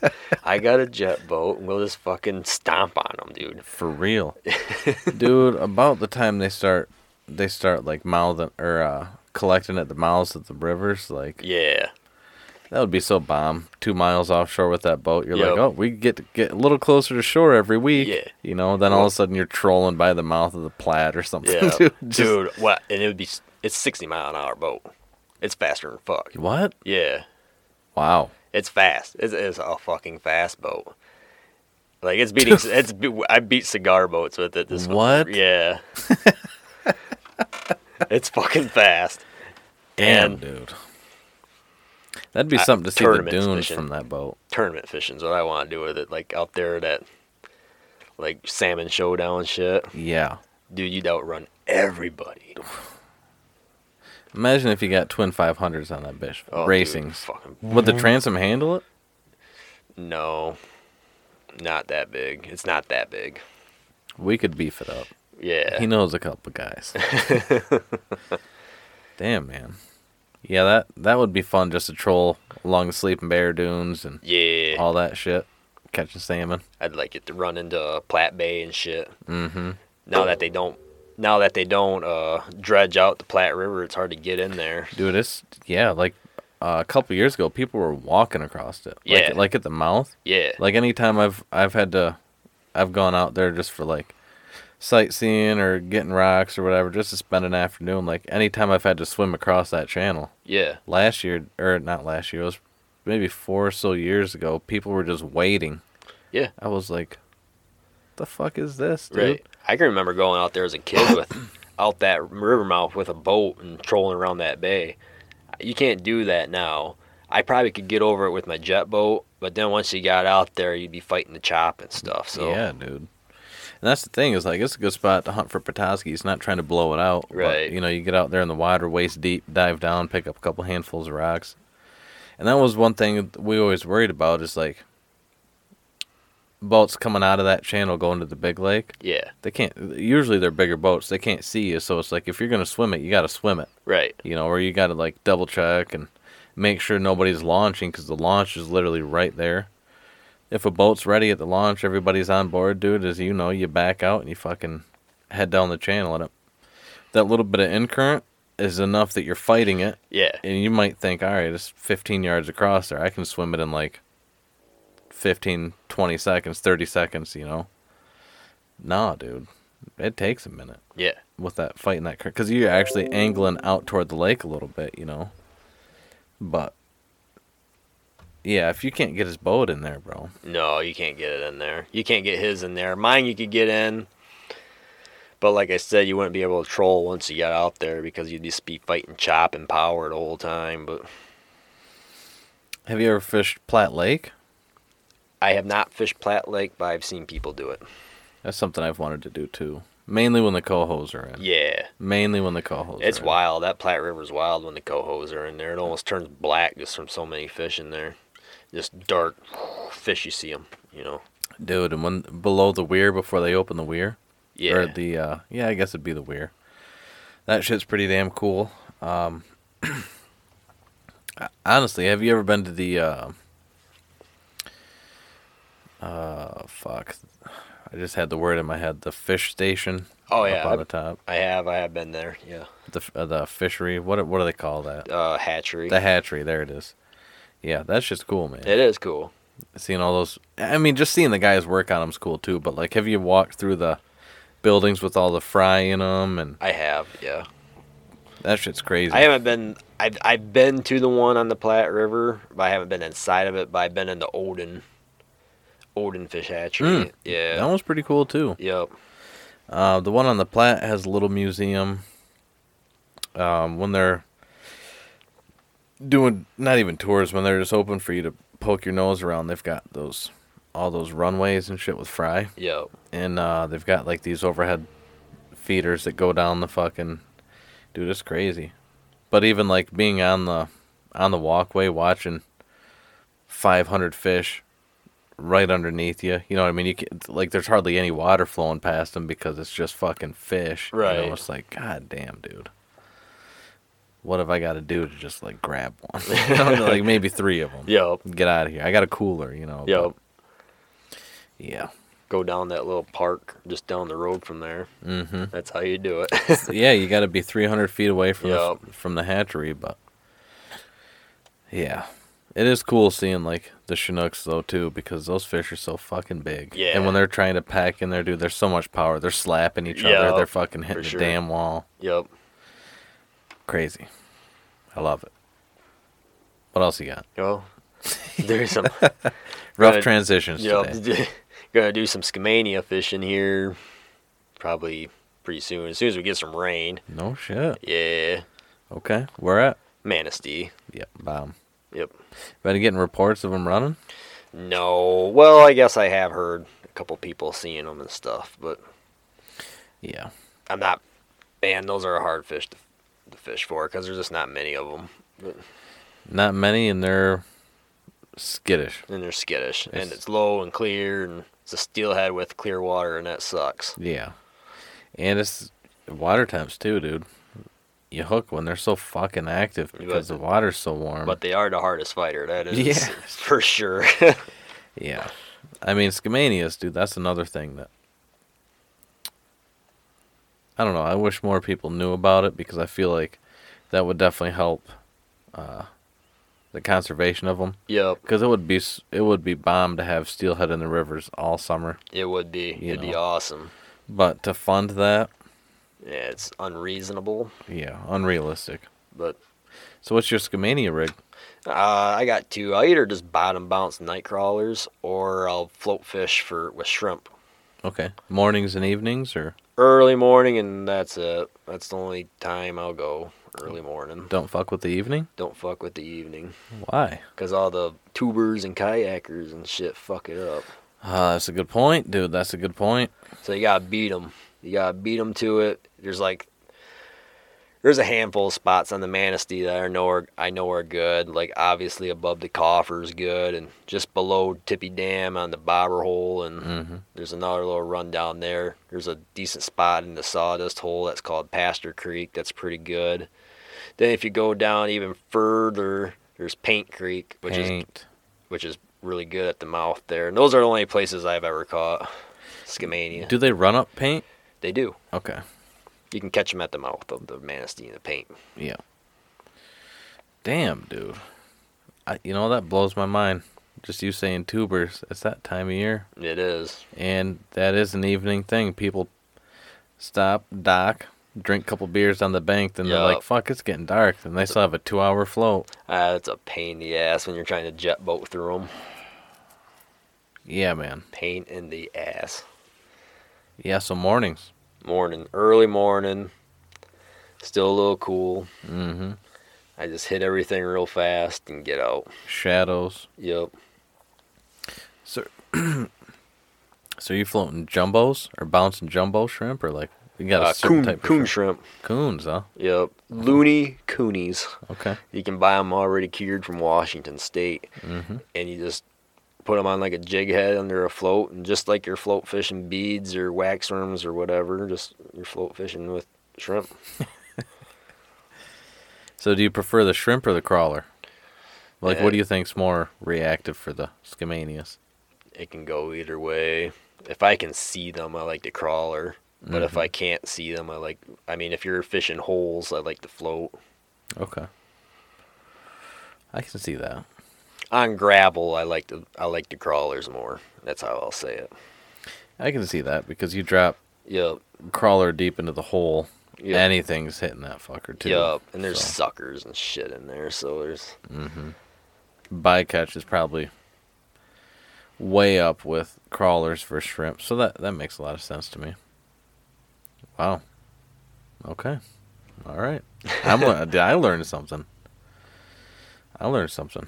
You ever throw like uh warts or anything at them or I mean, people do. I just I I prefer the float fish and cast for them and stuff. But I do I do do like plugs and stuff in, in the winter time spec- specifically specifically. that Guinness is catching you? yep. No. And I'll, I'll do a lot of plugging like dead of winter in February for steelhead, but in the summertime I don't. I don't really do a whole lot of plugging. I'll plug for early kings. Early Kings are phenomenal on plugs. They're so aggressive. Mm-hmm. So aggressive. Yeah. Dude. The big old fucking silver ass, fresh ass Oh kings. yeah, lower river. Black Good stuff. mouths. Yeah, Fuck. Before their mouths turn white. they do. Yeah, once they start turning white, they kind of get gross. But Well, I'm not talking the white patches. I'm talking the white. Because, dude, like, okay, so on the Betsie, right around my birthday, end of August, you'll have silver, nice chromers coming in, right? yep, Shiny. And, like, you set the hook, like you'll be floating a fly or something through a hole, and then you'll see this fucking mouth just open up. mm-hmm. and it's a black mouth with like white trim. Yep. Right? And that's one of my favorite things is you're looking into a dark hole and then all of a sudden like you just see this mouth start shaking its head. yeah, It's like you just set the hook, dude. yeah, And then later in the season, that mouth gets white yeah, and what you know when one fucking snaps your fly, dude, because it's just this white flash. mm-hmm. And they'll shake their head too, but it's like something about those early fish, dude. yeah, Falling back with the current, head shaking. It's one of the coolest things, dude. Twenty pound fish underwater is just like fuck you. it's awesome. So what about lampreys? What do you think about uh how often do you deal with lampreys? Honestly, I've never had one attached to a fish before that I caught. Really? No, not not like recently or Wow. not in the river anyway. Wow. That's good to hear. I know. Wow. Yeah, I uh I've had to stomp a few out in my day, especially on the Betsie. Yeah, I pulled them off fish I land and just fucking stomped them, dude. And they're so resilient. I- they It's- are. They're so hard to stomp, dude. You know where they're really bad at is right here in St. Louis. Lampreys? Lampreys. I haven't haven't caught any. Dude, they're terrible. Really? Like, if you go to the dam at night, just put a flashlight down there in the water, dude, they're everywhere. What? Yeah. What? Yeah, right here in St. Louis. I'm gonna have to try that. Just dude. just go out there at night and just put your flashlight down like right where that like ledge is. yeah, the dam. cement You'll see, ledge? Yeah, you'll see them. Wow. You're blowing my mind. Yeah. wow. All right. You know, Ryan actually jigged a walleye under that bridge right there. yep. I I seen a guy catch a walleye be below the 27 bridge. What? Yeah. Wow. Who the fuck I did- I forget who it was. I didn't know they were above the dam in St. Louis. Yep, they're above the dam in St. Louis too. No shit. hmm Ever know of anybody to catch one uh, above the dam in Alma? No. Me either. Lots of smallmouth and bass, but mm-hmm. I was hoping you were gonna say yeah. no. Nope. Trout, I know you get over in uh, Vestaburg area, You get- yeah. further upstream, you Yeah. start getting trout up there, but it gets so slow and warm down here that Yeah. good bluegill and bass population, need pike. get rid of them dams. Mm-hmm. It could be a good trout river if they got rid of them dams. Dude, it could be really good, Mm-hmm. but like you said, dude, dams. God dams. Yep. That's honestly fucking up a a lot of the nation's fisheries. It Is is. dams. It is. They want to get rid of them, especially ones that are, like don't do anything, like Alma's Spillway. Mm-hmm. That doesn't do shit. They don't do shit. The only reason that's there is because back when they put it there was like where they stacked the logs when they were lumbering a lot. Oh, really? Yeah, it's just a kind of a pool to hold logs. So they literally built that infrastructure just for that deep pool for- above the dam. Yep, just to pool logs there. So they could pull them off to the mill right there by the tracks. Yep, Are you fucking kidding me? yep. Wow. Wow. I did not know that. That's the only reason it's there. See, I th- Back when like the Wrights owned Alma, basically, yeah, you know. I am Alma. I am Alma. In fact, they were going to name it after our daughter, Alma Wright. So we own Alma. See, I thought honestly, dude, I thought it was because of like um below the dam you start to get like uh I mean, for a little while there you still have high ground, but then below the dam it seems like property gets lower.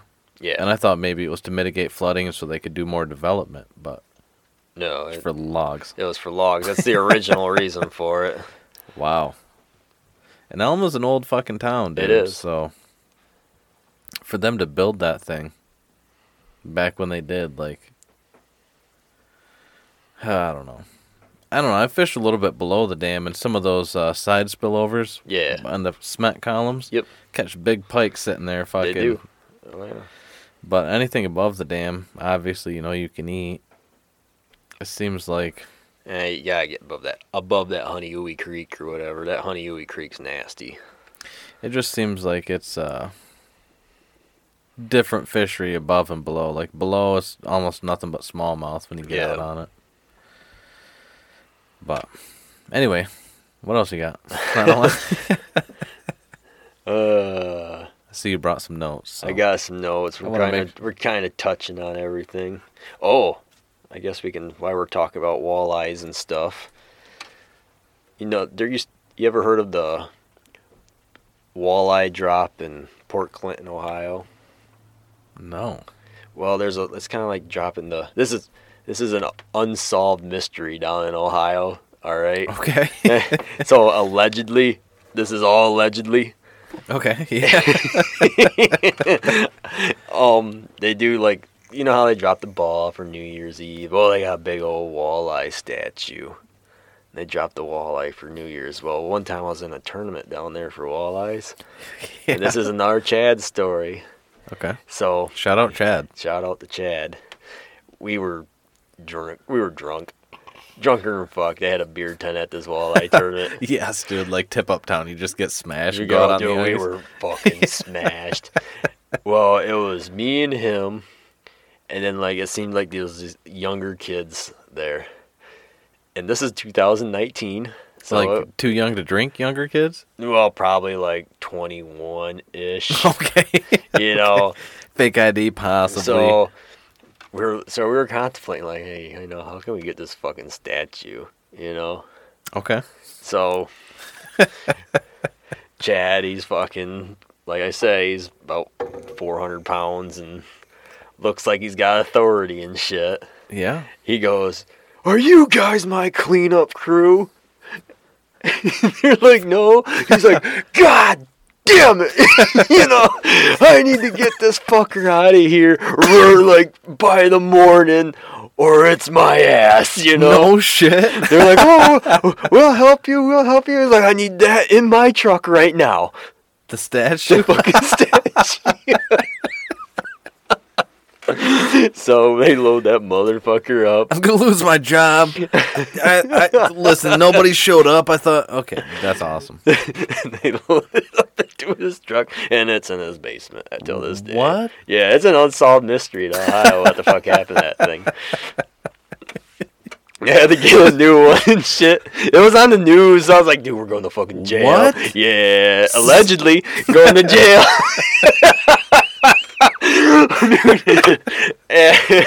Should I cut this out then, or no, I'll fucking keep it. run it? Yeah. Hell yeah. It's all allegedly. So he allegedly found some underage kids, borderline age kids. Yeah. Were they pretty drunk too?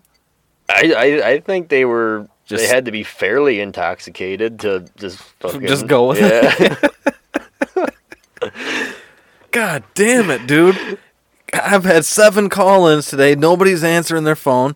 I need somebody. I, I'm done. Are you I'm my done. cleanup crew? My, my wife is gonna divorce me. My kids are gonna go hungry unless that walleye's in the back of my truck. Wow, dude, I love it. so, how big is this walleye? oh man, dude! Actually, there's probably like pictures on Google. Like sixty? Like what? It's six pretty- six foot. Oh, dude, all of that. What? no, dude. yeah. Hell yeah. I think you're gonna get pictures of the new one and not the original one. Wow. I don't got very good service down here. I don't got. I should text him though. There it is. Fuck yes. Honestly, dude, that's fine because you got well. I'm not saying it's fine, but you got to imagine like somebody got commissioned to make the new one. You created a job. What? Yeah. Dude, that fucker is Huge. 12 foot, 10, 12 foot, dude. Yeah, I bet you it's all that. Okay, so how did he, how did he did he have a long bed? No, we just fucking threw the bitch in there. fucking leaned it up high. Put the windows down and put a strap across his back through the cab. This fucking. Wow, how did he get it in his basement, dude? Dude, big fucking house, man. The dude, he works for a. Co- he's a salesman for a company that makes a tool that like Ford and GM use, and he's they're patenting it. So he's like they're the only place you can get it from. Wow, So he basically he's balling. he's fucking balling. Plus his Cleveland Browns money. Cleveland Browns money. So what do you do with it? Do you make a bar out of it, or just sitting in the corner? It's in his bar in the basement. you just go put beers on it, Yeah, it's just fucking hanging out there. dude. What the fuck? What the fuck? That's awesome. That's awesome. Wow. Well, well, I don't want to pause on that, but you mind if we pause and We take paused. a I quick piss? got, yeah, I got pissed too. Buy a new one. Pop filters are pretty fucking cheap, but. All right, we're back, fresh off some uh, mulberry crisp. Mold, they were good. They were really good. Thank you. That's one thing I've kind of taken pride in the last couple of years is the mulberry crisp because it's one of those seasonal berries, and as long as you stay on it, birds are always going to get a lot of them. Yeah. I mean, first thing in the morning, I hear birds in them. And like on weekends when I can't get them, I try to get them first thing in the morning because even if birds aren't pulling a certain berry, they land on a br- branch, they shake berries off that br- branch. But um, something about like a wild berry crisp Yeah. Good. It just was, it hits was different. good as hell. Thanks, man. I've tried it with blackberries from the store, raspberries, blueberries. I've mixed blueberries in or raspberries in with it, and it just it's not the same as just mulberries, man. Black caps, I can never seem to get enough. When I was a kid, my grandma used to tell me, you know, go out and pick some black caps, and if you can get enough, I'll make you a crisp or a pie. And I'd take one of those old Cool Whip containers out, Yep. and I'd get that fucker about halfway full. And then next thing I know, dude, my hand. And it's funny because I'd go one berry for me, one for the bucket, one for me, one for the bucket, and I'd get it about half full, and she'd be like, "I need like a whole Cool Whip container." Right. And I'd always think like, if I wouldn't have been eating one for one, yeah. I'd have a pie right now. So there were only a couple years where she was Yeah. able to actually make me one. But anyway, we're back. We're back. We're back. Mm. Good shit. Well, what uh what else you got on that list, Jace? Well, we can talk about. We can talk about whatever you want. I know you mentioned some thought experiment shit. Thugs. Mm-hmm. Well, we were just talking about uh the walleye. Well, I know. I was just I'm trying. I was trying to think of like where we can go off from that, you know. so well, oh, those Guinness, feel free to them too. I bought Right. those for the podcast. So if you like them enough, you want another one, save your train wreck. yeah, or if you think you might get too sleazy with your train wreck, dude, grab a Guinness. I'm opening a Boss Tweed right now. Uh, double India Pale Ale. oh yeah, Chris Earl popped over on Father's Day and said he got me a six pack. all right. Well, he didn't say what he got me. He said he got Yeah. me something. Brings over a six pack of six different beers. This is the last one. Every single one of them has been on fucking point. Best one yet was uh, Blood Orange Honey nice. by Sheboygan Brewing. Yeah, dude. Wisconsin makes some good fucking beer, dude. Bro, well, I mean, Or is it Sheboygan, Michigan? There's a Sheboygan, Wisconsin. yeah, I also. don't, you know, I don't know. I didn't dig into it. I'm, I'm gonna assume Michigan, but it would not surprise me if it was Wisconsin because they are probably the most alcoholic state in the union. They are, dude. There's a beer in Wisconsin called Spotted Cow, and that is the best fucking beer that there is. I mm. will, I will fight someone if someone says that's not the best beer they ever had. Dude, I'm listening. Spotted Cow. Okay. You can only buy it in Wisconsin. So, like, you cross the border from the UP to Wisconsin, you can find it in that first gas station. And like, is it that good? It is pretty good. Damn, Dude, okay. Have you ever had a UPA? no, Upper Peninsula Ale? no, I have not. Fucking bomb. I mean, I like, I like Yuengling Black and Tans too, but Yep, Yuengling's yep. good brewery, man, or good brand, I guess. yeah. Their black and tans are pretty good. I can't remember who makes Mississippi Mud. That was a good one too. Comes in like a moonshine bottle. Yep, supposed I, to be black I remember when they sold it in IGA in St. Louis. Yeah, fuck Yep, yeah, dude. Throwbacks. Throwbacks. Yep, or the IGA and Alma right there. Yep. Yeah. Yeah. So I do have a question about this uh this walleye guy. Yeah. You say say his name's Chad. Chad. So I got a little bit of info after we hit pause. You were saying that he lives on Lake Erie, He lives on Lake Erie. Yep. like on the lake. On the lake. Nice house. Nice house. I feel like he, kind of deserves to have a walleye Oh yeah. in his basement because Yeah. that's walleye capital of the world. It is. He lives right in Port Clinton. Yeah, why would that be in Ohio? Right. Like, where in Ohio? I guess I didn't really ask. oh, Port Clinton. Port Clinton. Yeah, so why would it be in Port Clinton, not on the lake, where he could rightfully own it on the lake? Oh, Port Clinton's on the lake too.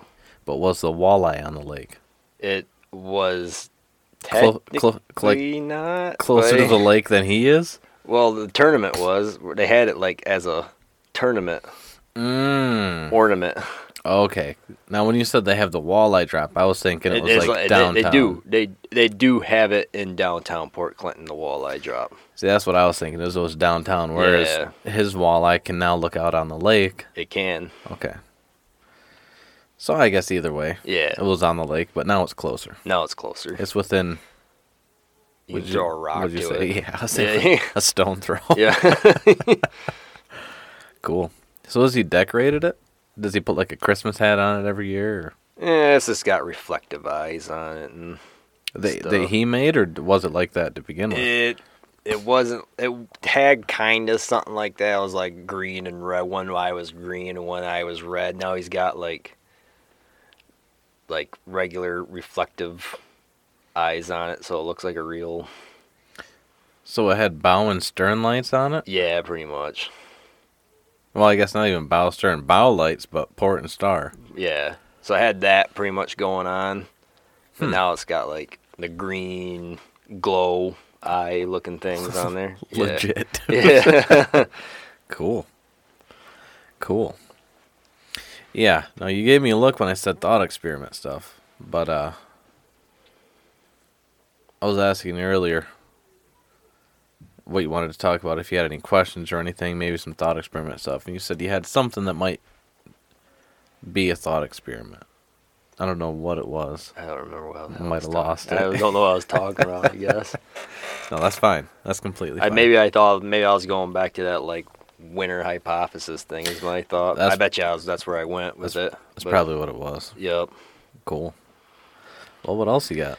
Uh, Any crazy stories that uh from your youth you want to share? Or, okay. oh, we got. this is another drunk story since we're already Cheers. already Another there. drunk story. So, this one I'm not gonna say names. Hmm. So This boss tweet is heavy on the IPA, double IPA. That makes sense, but it's fucking. I just want to give a shout out really quick before you get into it. New Orthodox IPA series, boss tweet. Try it if you like IPAs. It's good. Anyway, continue. so anyway, we were down in this at this party in Perry, Michigan, Mm-hmm. and we got those yeah down by Lansing. Yeah, I know a couple people from Perry. Yeah. So it was the day before deer season, and we got bucked up. Like I was fucked up, and then the guy driving was also fucked up, but he said he was fine. Like before gun season or bow season. Gun season. So it was November fourteenth, Okay. and I was like, dude, I, hey, I'm. He's like, I can make it home, and I was like, okay, if you can fucking make it home, Okay. you were gonna make it home, you know. So I get in there, he- and it's raining at this point. There's like a turn, the the on ramp to go on the highway is like one of those ones that's like right by 27, the movie theater and stuff. Mhm. Well, he hit that fucker going like 90 some miles an hour. and We rolled across the highway. Rolled across the highway. Rolled across the highway, Getting off? getting on. Oh, getting on. Yeah. Holy shit. Okay. So what, dude? So I'm I'm instantly sober. Like the roof is below the seats, like should be dead. Definitely should be dead.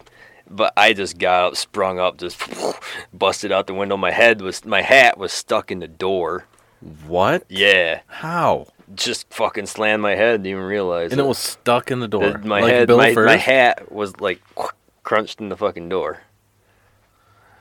So Holy shit. So I get out. I'm like, fuck, you know, dude. I instantly sober. Like I don't know how. Yeah. I don't know how, but I was.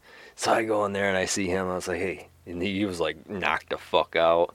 I was like, hey, dude, and then he's like, you know, I thought he was dead, so I fucking slapped him. You know, he got up and then he just takes off running. Just Just takes off running. back across the highway or Just fucking into a ditch. and then falls. I was like, I was like, fuck, dude. And so I'm, I'm, I'm calling people up like, hey, you know, can we get a fucking tow this truck out of here? Well, hold on. First off, was it your car? No, Or his car. His car. What kind of car was it? It was a straight cab Chevy half ton short box, So it's already a little top heavy. a little top heavy. Okay.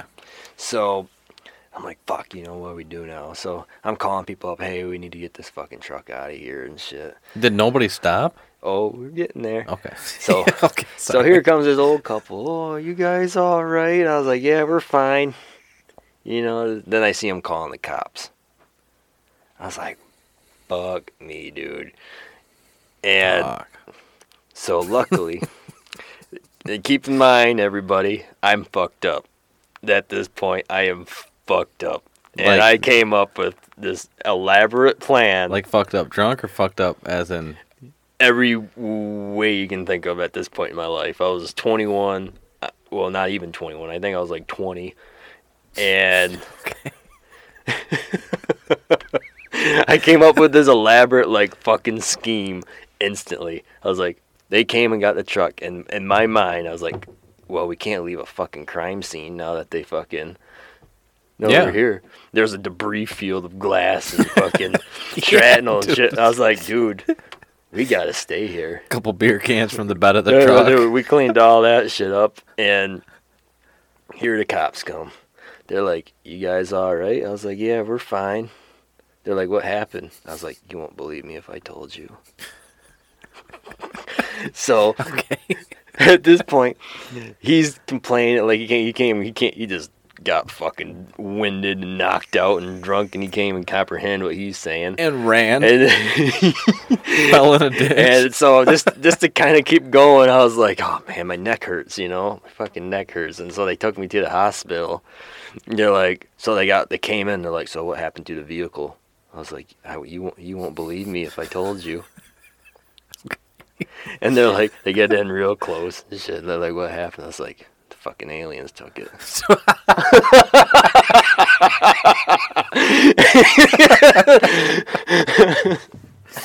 what, dude? Yeah. It's in the police report. I framed the fucker. What? yeah.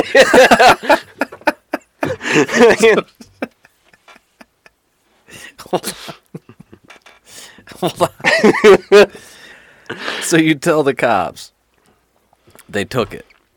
I'm not trying to critique the story, but it would have been great if you were like, last thing I remember, I was in Kansas. and, I, and I just got fucking dropped off. you don't think of that shit when you're trying to get out of jail. you They just dropped me from the sky, Just- and then they and then know, they took the. I'm from Nebraska. You wouldn't believe it, but I literally flew in in, in this truck from the deep south. Anyway, carry on. You you framed it. That's good shit. Yeah. So then what? Like, what did they say? they didn't say shit. There was no proof. They're like this gone. fucking guy. I think they kind of thought like, yeah, this dude is either fucking insane or like he's a genius because you got nothing on you, not a fucking thing. and it made it to the police report. yeah, they can't say nothing about it. Why? Because of the government or what? I don't know. they don't have proof. The only witness that's coherent says fucking aliens took it. Like, They didn't make your buddy do like a blood alcohol test. I, imagine he got one, but fucking, he must, he never got in trouble or anything. So Holy shit! So you literally have a police report on record yeah, that claims aliens took yeah. Suspect says suspect says aliens took vehicle. Dude, fucking awesome. Give me knocks, Did dude. Wow, that's you know what? That's good. That's fucking good, dude. That's fucking good. Wow. That's uh Yeah, that made it one of my favorite stories, dude. Yeah, dude, that was fucking good. Wow. I got another story that I'm supposed to tell. We're kind of bouncing all over the place now, but Yeah, that's I fine. No reason no reason for clean transitions. All right. Oh yeah, I was supposed to tell a hog hunting story. I heard someone on Facebook, my buddy Trevor on Facebook, told me to tell. Shout out Trevor. Shout out to Trevor. I like any hunting story, so So, this is back in high school. We were fucking sophomores, probably. I don't think we were freshmen. I know well sophomore because I was driving, and and he wasn't? and I don't believe he was. Okay. So this is back when the whole feral feral hog thing was big in Gratiot County. Like, oh, we got mm-hmm. feral hogs and blah. So we were like, yeah, let's just go fucking shoot them. You know, like what they gonna do? They want you to shoot them. Let's just Yeah. slaughter them. Kill them. So we go into the swamp, and we hear, you know, we hear the screaming and shit. We're like, oh fuck yeah. We were gonna You're elbowing each other. yeah, dude, we're fucking gonna just get them, dude. We're we're doing circles in this motherfucker. At the time, we just thought we were fucking listening to the sound. So we get in there. We're like, oh, dude, they're right here. I know they're right here. We get up close. We end up at a fucking fog, hog farm, like a real, like a real hog farm, and we felt so fucking stupid. Like you gotta be kidding me. You, you're like, all right, we got a hundred yard stalk, dude. Yeah, Fucking two hours later. dude, we're we're there, and there's literally pigs in a fence. Damn, dude. Damn. You didn't just hop the fence and throw one over? Hunt it down? that would have been the way to go. Been like, I got him. Yeah. Wow. Wow, that's fucking awesome. That's fucking awesome. Was this in the southwestern area of the county? This was uh western Gratiot, almost to Montcalm. Mm-hmm. Yeah, there's there's quite a few hog farms over there. Yep. Wow. Dude, I hear. You guys are high fiving. You're like, Dude, dude, we, dude, we were fucking jacked. You're already you're looking up recipes and shit. Yeah.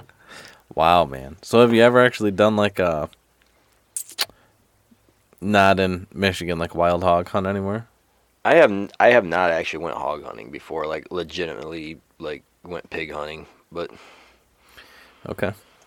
Well, um, not trying to fluff you or anything, but uh, I'm trying to put together a list. By this time next year, I want to organize a prairie dog hunt, let's go. and I want to do one probably early, early April, May, or late April, early May, just to go out and do a feeler. But then I want to organize a group like maybe five, eight guys that'll go out, spend a few days. Like I'm trying to get it to the point where I'm I'm designing a truck bed right now. Yeah. Well, not a bed, but a platform to put in a truck bed Yeah. that would one carry all of our gear, Yeah. But two you can dismantle it and it'll double as like a sniper platform. So Right. if we're out on a on a ranch, Yep. instead of hiking in and hiking out. I mean, I know a couple guys that can make a few hundred yard shots. Yeah. Not a big deal. But I'm I'm figuring with a truck, especially on a ranch, you can probably get within hundred yards of the prairie dog town. Oh, dude, because they're- they're probably used to it. Yeah, they are. So I figure if I can if I can develop this rack system where you can get maybe two shooters in the bed Yep. And a shooter or two up top with a spotter. Even if the spotter is in the cab with the windows down, you can have two people running spotting scopes and rangefinders. So the people in the bed could be organized with the guys in the cab, and then you could have a spotter up top that would be organized with the other two shooters. Right. So you could literally be four shooters, two spotters, six guys comfortable in a you know dual cab truck, Yeah. just fucking laying waste. And shit gets slow, you just hop in, drive to another spot spot of the ranch or the town, you know. So, and I, I'm sure it doesn't. It's not going to work out that clean, but I'm down for it. You know what I want to do next year? Speaking of going out west, I want to go to Sturgis Motorcycle Rally next year. that would be fucking phenomenal. It would be. That would be phenomenal. I'd probably get my ass beat just I want to go the that color of my I- skin. no, you're good. Fucking, I want to go to that Knuckles Saloon. I want to be a bad motherfucker by next year. I want to go to that Knuckles Saloon. I want to pick a fight with somebody. Knuckles, That's, dude. That's the only thing I want to go there for. and like bonus points if it's a Hell's Angel or Dude. something. Fuck.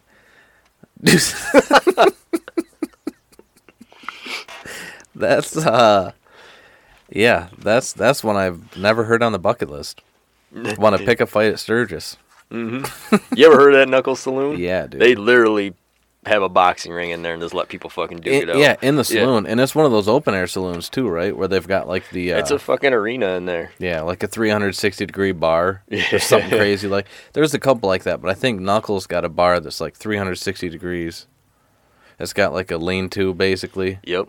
so you're shaded. Yep. But anywhere you go around that motherfucking, That's a, it's a coliseum. The bar is a coliseum, and they just let people fight in there. yeah, dude. I want to do it. I want to do it while I'm young. I don't want to go in there as an old man and be like, oh, this is just my dream. Get my ass. this whooped. is the last thing on my bucket list. Good because you're not This gonna is be able be check your last time. Yeah, man. Wow. That's a good one. Mhm. That's a good one. What else have you got on the bucket list? Oh, I mean, obviously, like elk hunt and shit like that, but like just weird shit or Yeah, like, like fucking. Like something you need to do in the next 10 years because of age. Oh man, I'd like to. I'd like to do a spot and stalk for mule deer. Or, Mm-hmm. mm, I, I don't. I got. I don't got it right top of my head. That's fine. Weird shit for you know, but That's fine. I'd I would love to arrow a grizzly. Oh, dude, that'd be fucking kick ass. Have you ever seen the Fred Bear video where he Yeah. stands up Mm-hmm. and whacks that grizzly as, I as have. it stands up? Yep. Motherfucker did that in like the 60s. dude. Yeah. Or the 50s. He did it a long time ago. Might have been the 60s. I like his polar bear hunts too. Those are fucking awesome. Ridiculous. dude. Yeah. like a polar bear would be on the list, or a sea lion, or a walrus. Yeah. But I mean, only Inuits can kill those. Mm-hmm. But still, dude, like um, even a long range gator would be cool. Yep. You know, I mean, it, to me, it doesn't. It wouldn't be as fun to get them. I mean, I'm not saying it wouldn't be as fun. It'd definitely be a rush Yeah. to fucking catch one on a fishing line, like snag them and pull them in the Shoot them. yeah, yeah, pull him in the boat. Shoot them, shoot them, shoot them. But I think it'd be cool to fucking snipe one at 150, Yeah. 200, hit that little fucking cord around the back of his head. For sure. You know, the only issue there would be he'd have to be on the bank. You know, Mm-hmm. otherwise you're not gonna recover find him. But, Yep. but yeah, dude. You ever uh ever think about mountain lions? I do. I want to do. I want to go after them with dogs someday. That'd be that'd be kick ass. Yeah, I'm right there with you. I'd like to do a dog hunt with mountain lions. Yep. That or uh, I'd like to try and call one. If I could get my balls up enough to fucking predator call one. That that'd be. They're so silent, man. You'd have to be. Yeah, Yeah. I remember hearing a story about a guy that was turkey hunting, and he had one over his shoulder, maybe ten yards. Mhm. He heard something, and he was feeling weird for like a half hour. Yeah. And he heard something, and uh, he ended up turning, and there was a mountain lion stalking his decoy. And when he turned, it scared the mountain lion. Oh shit. But just sitting there calling, Yeah. that Yep. motherfucker, dude. And God, coyotes coming from that. no shit. Yeah. Okay. That would be fun too. Yep. That would be fun too. Not expecting a coyote, you hit him with a turkey load at like Yep. ten yards, running past you. yeah. Yep. I do like. uh I do like predators, man. There's something about them. Like I don't want to be out stalking a mule deer or elk, and then be being stalked by a mountain lion. But I know that's a risk. And like we were talking last time, like all you can do is stay strapped Yep. and hope that you see them in time to Yeah. mitigate. But like these joggers or these bikers that They're are not- biking through the mountains They're and not shit. paying attention. They're just tunnel vision. I mean, even me, I've noticed that even me when I'm jogging now, I put on my headphones and I'm just in my own little world, you know. in so it. Yeah. Now, do you jog with a dog or anything, or just you? I mean, it depends. On, I mean, if I'm gonna go down the road a few miles, I don't bring the dog. But if I'm gonna do circles in the driveway or something, Mm-hmm. then I'll let her run around, you know. But Now, uh, did you see that the DNR has confirmed several cougar sightings in the UP? yeah, sightings I in the have UP seen this year? that. Yeah. Shit's crazy. Oh, hey, I got something for you. I just noticed when I got home, I, I was looking uh, for the Titan. Any news on the Titan? Yeah. Did you see? What? They imploded. It imploded. They found I'm, debris. I'm glad. Me too. I'm glad. Me too. Because it would have been catastrophic to hear that they find a capsule with bodies in it in a week or two. Yeah. Because they suffocated. But they found the debris field. Uh, I want to say 200 meters, maybe 400 meters off the bow of the Titanic. So it didn't even make it there yet. Right. So that's good. I'm glad. I mean, it's bad to say, but that is a more merciful killing than Yeah. sitting on the bottom of the fucking ocean, waiting to wa- watching your oxygen levels deplete to the point you're gonna suffocate. Yeah. Where you start to panic and you deplete Yeah. them more. Dark. Yeah, you'd have to figure out how to control your breathing, and then no one ever gonna find you anyway, so it's pointless. And Yeah, you're hearing Yeah. you're hearing the ocean sounds around you. Fucking crazy. yeah, dude. that'd be a rough way to go. Like when they were saying that they were hearing knocking on the sonars. I'm guessing it's metal plates hitting the Titanic or something. See, what I was thinking is maybe you would hear knocking if they had like started to disassemble things and they were knocking on the outside, but even then you know that's going to burn more oxygen. Yeah. And they know that they had like a 4-day reserve. Yep. So I don't feel like they would have made that decision to try and make noise because they would have known that people were already looking for them, Right. you know. So what I think the knocking was, and I haven't really looked into it too much, but they say the debris field is consistent with it imploding before it got to depth. Yeah. because it's spread out. I got you. And my thinking is that maybe that knocking is sea critters fucking with that debris, flipping it over because you had bodies in there, Yeah. and I'm not sure that even those at those depths, I don't think the bodies are gonna float. You know, all Mm. that pressure is probably gonna just shrink the bodies down to It nothing. would. So the only reason people end up floating is because of decompensation. And that's why you float. Like there's l- tons of bodies on the bottom of the Great Lakes because it's too cold for them to decompose and float, bloat and float up. Yeah, no oxygen. Yep. The bacteria in their body's not enough, and it's so- like you said, it's so cold the bacteria doesn't get a chance to really eat at the body. I mean, the body temp drops to 38 degrees, and the bacteria dies. Yeah. So what the hell is a of twelve thousand feet? Giant squids and shit. You know, like fucking. Right, and the uh, the water temperature there too. What is Yup. it? Let alone the pressure. But yeah, I was just thinking maybe it was like sea critters fucking with the debris that they were hearing knocking because imagine that it it, it implodes. It's gonna be a scatter debris, not as much as an explosion, Yeah. but it's still gonna break apart. And then you've got bodies inside a capsule or scattered around that capsule where it imploded. If any critter's gonna be fucking with the bodies, which they are, Yep. they're gonna be hitting debris. Yeah. And if there's a body still in a shell of the capsule, you might have something trying to pull it out, Right. and that's going to be knocking on that metal. You know, so. Or even it could be the Titanic itself creaking as yep. it's sinking into the crust a little bit. It could be. So, Or just debris hitting the Titanic. right. That's, that's a good Is it? point, too. Yeah. Yep. Yeah, so just that alone, I, when they were talking about knocking noises, like I immediately got a little bit of hope, but then I was like, realistically, honestly, that far down, there's nothing they could really grab them with.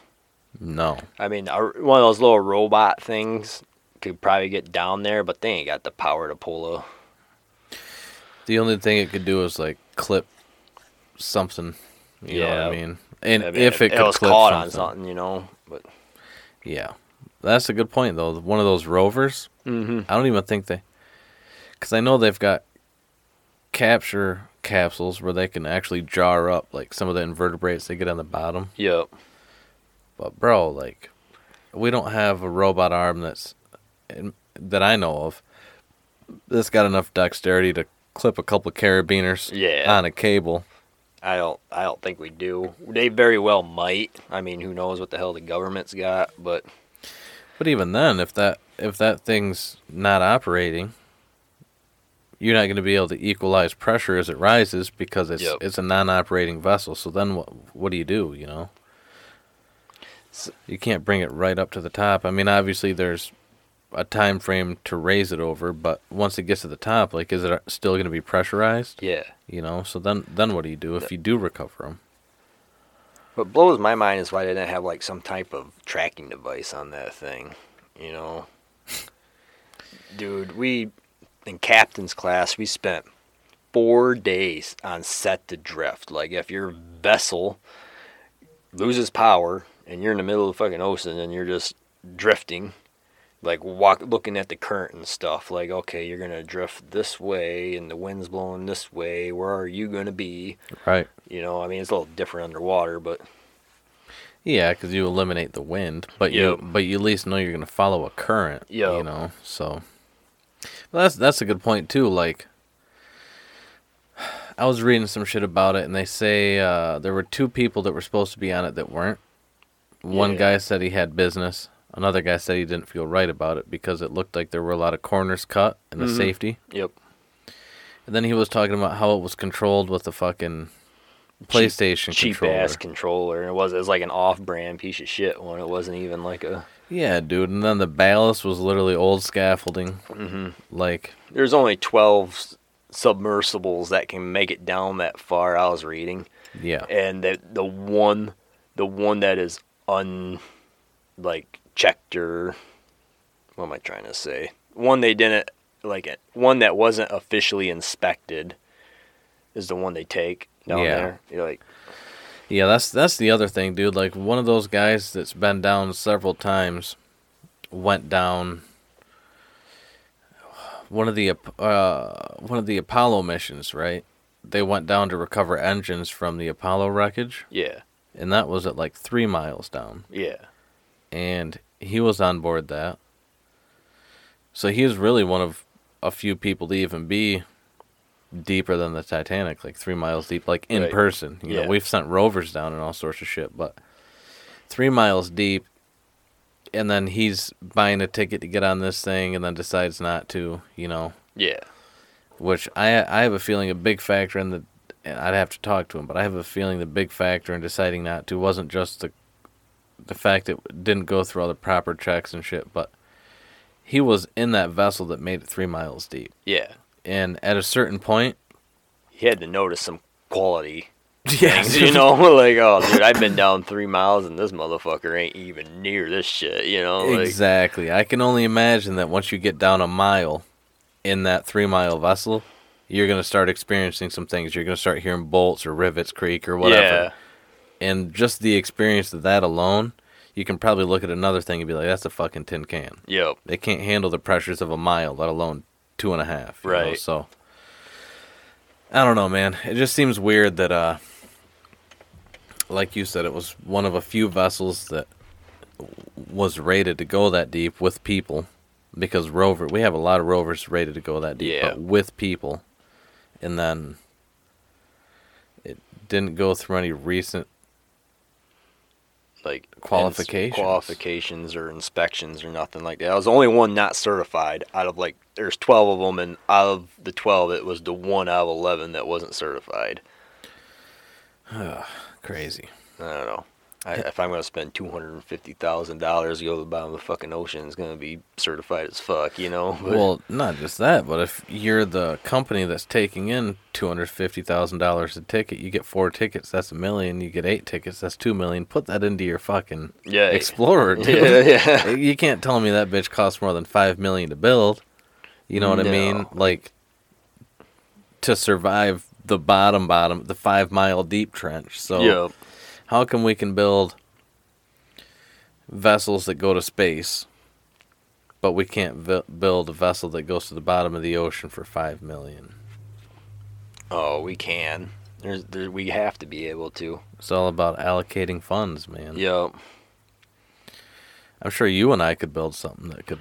Fucking Del- whole bunch of tubes together. yeah, just six months of research to figure out what we have to do to keep the ocean pressure from crushing it, and then maybe a couple experiments, Yep. see what holds up the best, and take that shit to scale. Yeah. You know, but I don't know, man. That's like the last thing in the world I want to do is go dive in the bottom of the ocean. yeah, That's everything about that seems like an awful way to die. I think there's two things I don't like feeling like helpless. Like there's, I don't like airplanes because if those crash, you're helpless. you're helpless, and I wouldn't want to be at the bottom of the ocean because if that thing dies, you're also helpless. Yeah, But I think if I had to pick one of the two, I would pick the airplane because at least you would just fucking smack the floor, earth, and you're dead. yeah. know, You, don't wouldn't be- risk getting trapped. Yeah, Fuck. Or the slow death of drowning or suffocating. yep. Fuck, man. I've just seen somewhere that there were some kids found from a plane crash. You might have, you might have heard about it. I can't remember where it crashed, but they they had found them after like sixty days. The kids Holy survived out, Really? out in the jungle. For Yeah. 60 days? That's impressive. That's Yeah, impressive. dude, yeah. Yep, they found a couple kids that had survived a plane crash that happened a couple months ago. And those don't happen often. No. how many plane how many flights go daily and then how many crash first how many deep ocean dives are there Yeah, the, you're Yeah. more likely to die in the submarine than you are in the Yeah. airplane. yeah bro But- fucking ridiculous some of these people though dude like i feel like once they get enough money they feel invincible I, I believe it. Yeah, for sure. I think I'd just go hide in a mountain somewhere and you, you're not alone dude i mean i would travel for a little bit yeah. but then i would just build a bunker dude not a bunker but a compound i mean if i were to put some thought experiment into it it'd be because i know that after a billion dollars there's nothing you can't do. You want to build something, you can build it. Right. You want to invest in something, you can invest in it. Anything you want to buy, you can buy. Yep. So it's like, at, at, at what point are you going to feel like you can't do something? Never. And then you translate that into, I want to go to the bottom of the, how, so how much is it for a ticket? Right. You know, oh, I can afford the ticket, so I can say I was at the bottom of, I can I- go. I went and seen the Titanic. you know, Right. Yeah. I mean, which is cool and all, but fuck that. it's like these guys that are going to be flying around the dark side of the moon, doing the moon tour. Right. Why? Right. Why, dude? I don't know. I don't don't- know why why you can go see the Titanic, but not the M. M.M. Fitzgerald. Because there's still bodies there, dude. Well, there's still bodies in the Titanic too. No, I don't think so. There's too much ocean ocean life down there. Well, also the salt water. Have you ever seen the pictures of the shoes, I have not seen pictures of the shoes. bro? That shit's crazy. So, so there's a bunch of shoes, right? That are laying next to each other or in a certain fashion, Yeah.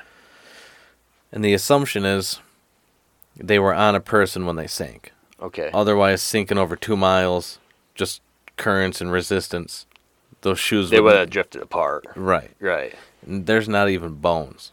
There's nothing. There's just shoes. Yeah. So something ate everything. Yeah. Well, but they're close enough together that it's like they were on the body for a long time for that body to decay. Yeah. So they're probably in an area of the ocean where shit like uh, crustaceans, you know, like a shrimp or a lobster's probably eating them. Yep. And over maybe 50 years, the salt water gets to the bones and disintegrates all that. So it's not necessarily that like a squid or something ate them, but that they just disintegrated. It's fucking creepy, dude. Wow. Yeah, I'll see if I can pull up a picture right. for you really quick. But yeah, dude. So what else have you got for uh, um, your list? Hmm. Ooh, I just ooh ooh ooh. I got something to show you. All right. Let's see it. It's gonna be live. Brett Strong. Shout out Brett Strong. What up? He just sent me a video. A couple of friends of mine got a UFO on video watching a storm. No shit. Let's see what we think of it here. Nimbus right there. What's going on is these electrons are rubbing against each other real fast, making a static charge. Let's see that 5G get taken out.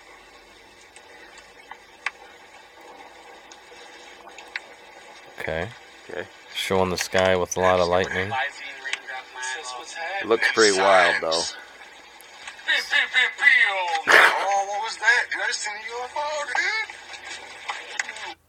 I didn't see it. I didn't see shit. I'll be honest with you. I didn't see it either. Let me turn my brightness Real up. Nimbus right there. What we got going on is these electrons are rubbing against each other real fast, making a static charge. Let's see that 5G get taken out. That explains the lightning. I think they're filming the tower, trying to see lightning strike the tower. yeah. Just got like a lysine raindrop mile. what's happening. It's science. Oh, what was that? You guys seen a UFO, dude? Looked like something shot through there, but I'm gonna inquire further. Gonna inquire further. But yeah, there's um. I'm gonna tell him I didn't see it. Yeah. Yeah. I uh, cause it- it's tough. I thought I saw a flash. I thought I saw a flash too, but it could have been like some weird lightning too. there was a lot of lightning going on. But yeah, so what else you got on the bucket list? Do you think that uh, you need to do before you get to forty? Oh, before I get to 40. I mean, athletic wise, I mean, I'd like to do like a run and like a like run across the Mackinac Bridge or some shit like that. You know, just Yeah. you know, do some physical shit. You know, Yeah. But- Legit. Okay. So physic so physical things are more limited to. So then where do you draw the line on hunts when it comes to that? Like uh, you're not gonna backpack for a week for for elk or would you like where where do you draw the line on physical limitations for hunt? uh, Excuse me. I mean, I don't know, man. I think a float hunt for moose would be fucking kick ass, and then I think like a hella hunt for elk, like getting dropped off by a helicopter up That there. would be just- sweet. That'd be sweet. Okay, I can I can vibe with that. I can't think of anything like too strenuous. I mean, probably like them ibex or some shit be too much. I think I would probably Mountain goat, mountain dude. goat, and st- like them in in the Andes and stuff. Yeah, that's fucking that's some hard shit. But Dude, people die every year here in America yeah, hunting mountain goats, falling off cliffs and shit, Yep. hitting scree slides and not able to stop. Fucking nuts, man. I saw a video a month or two ago of a guy skiing that about went into a crevice. Jesus. Like he stopped himself and you couldn't see the bottom of it. right. Like he landed probably 10, 15 foot in and you could not see the bottom of it. Yeah. I don't know how he got You out. lucky motherfucker is what he is. Dude, yeah. Ridiculous. Ridiculous.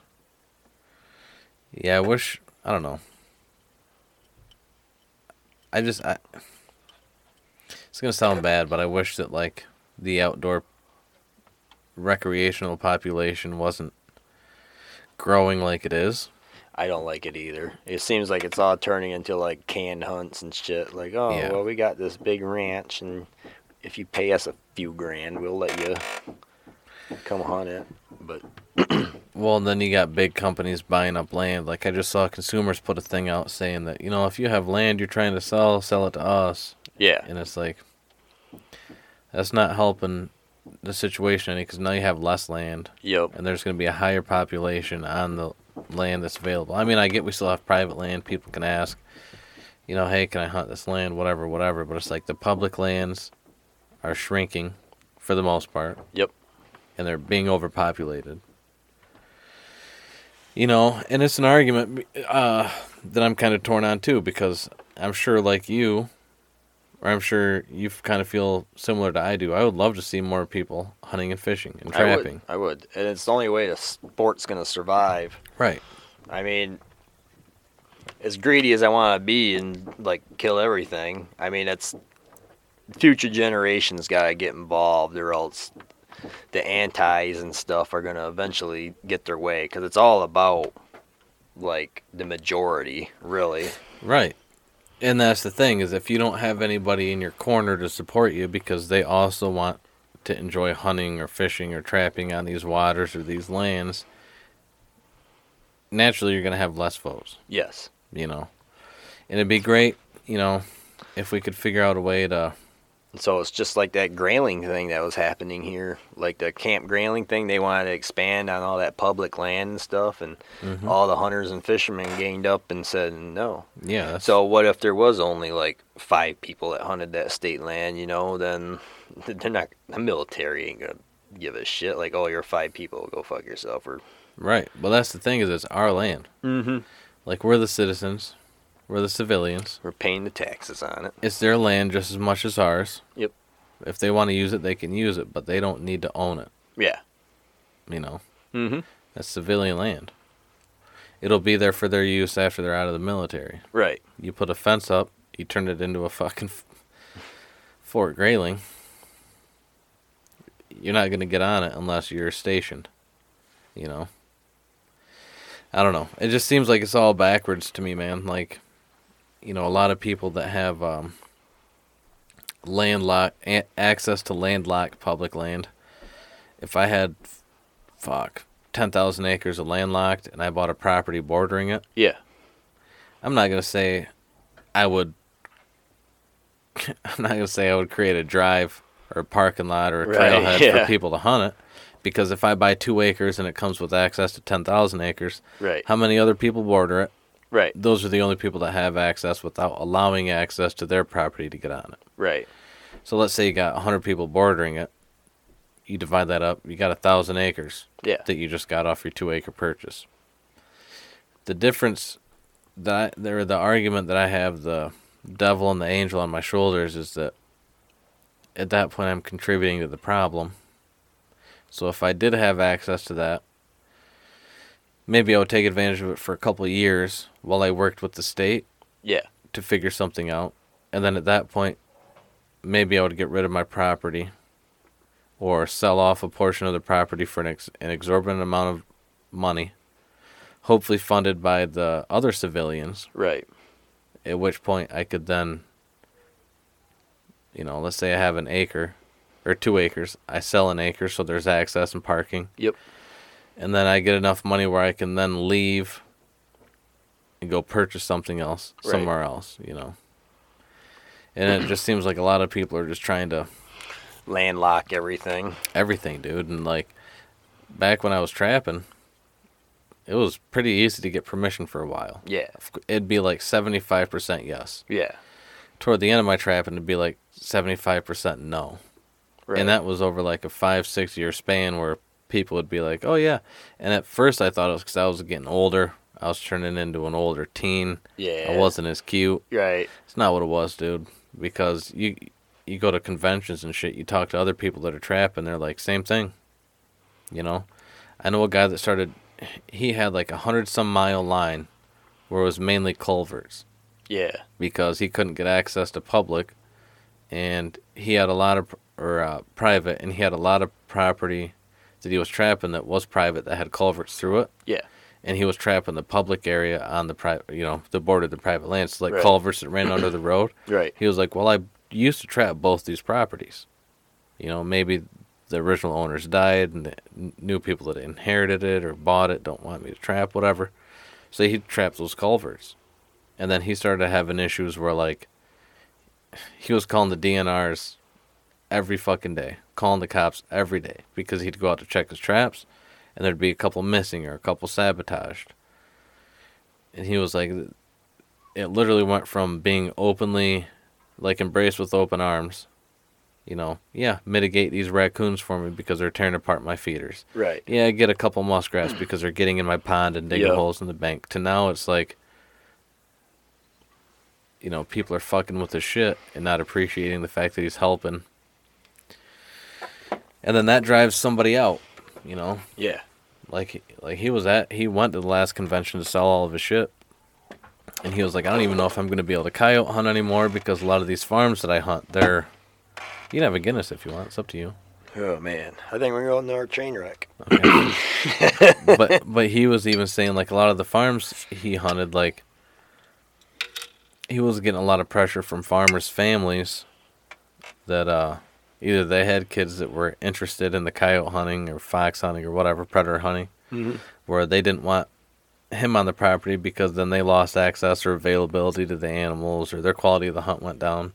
And then he'd have people that like was getting pressure from their daughters or their sons or their kids or their uh, wives saying hey you know you have a guy hunting the property that's going out at night or in the mornings or whatever that's literally shooting around our livestock Right. what happens if he hits one of our $2000 cows and you can't out argue with somebody when you're like well Logically, I don't know that, you know, but right but also like a coyote eats one calf right. Would you rather have a stray bullet hit a fucking heifer? Or would you rather have a coyote pull two calves out of your fucking huts? Right. You know what I mean? Like there's four grand gone For sure. versus maybe an accidental two, you know. I don't know. People just don't logically to me see that. And I know I'm ranting, but I mean, what you're saying makes sense. It really does. I can I can see both arguments like yeah, you can't just let anybody hunt your land if you got cattle or something out there cuz they you don't want them getting shot. right.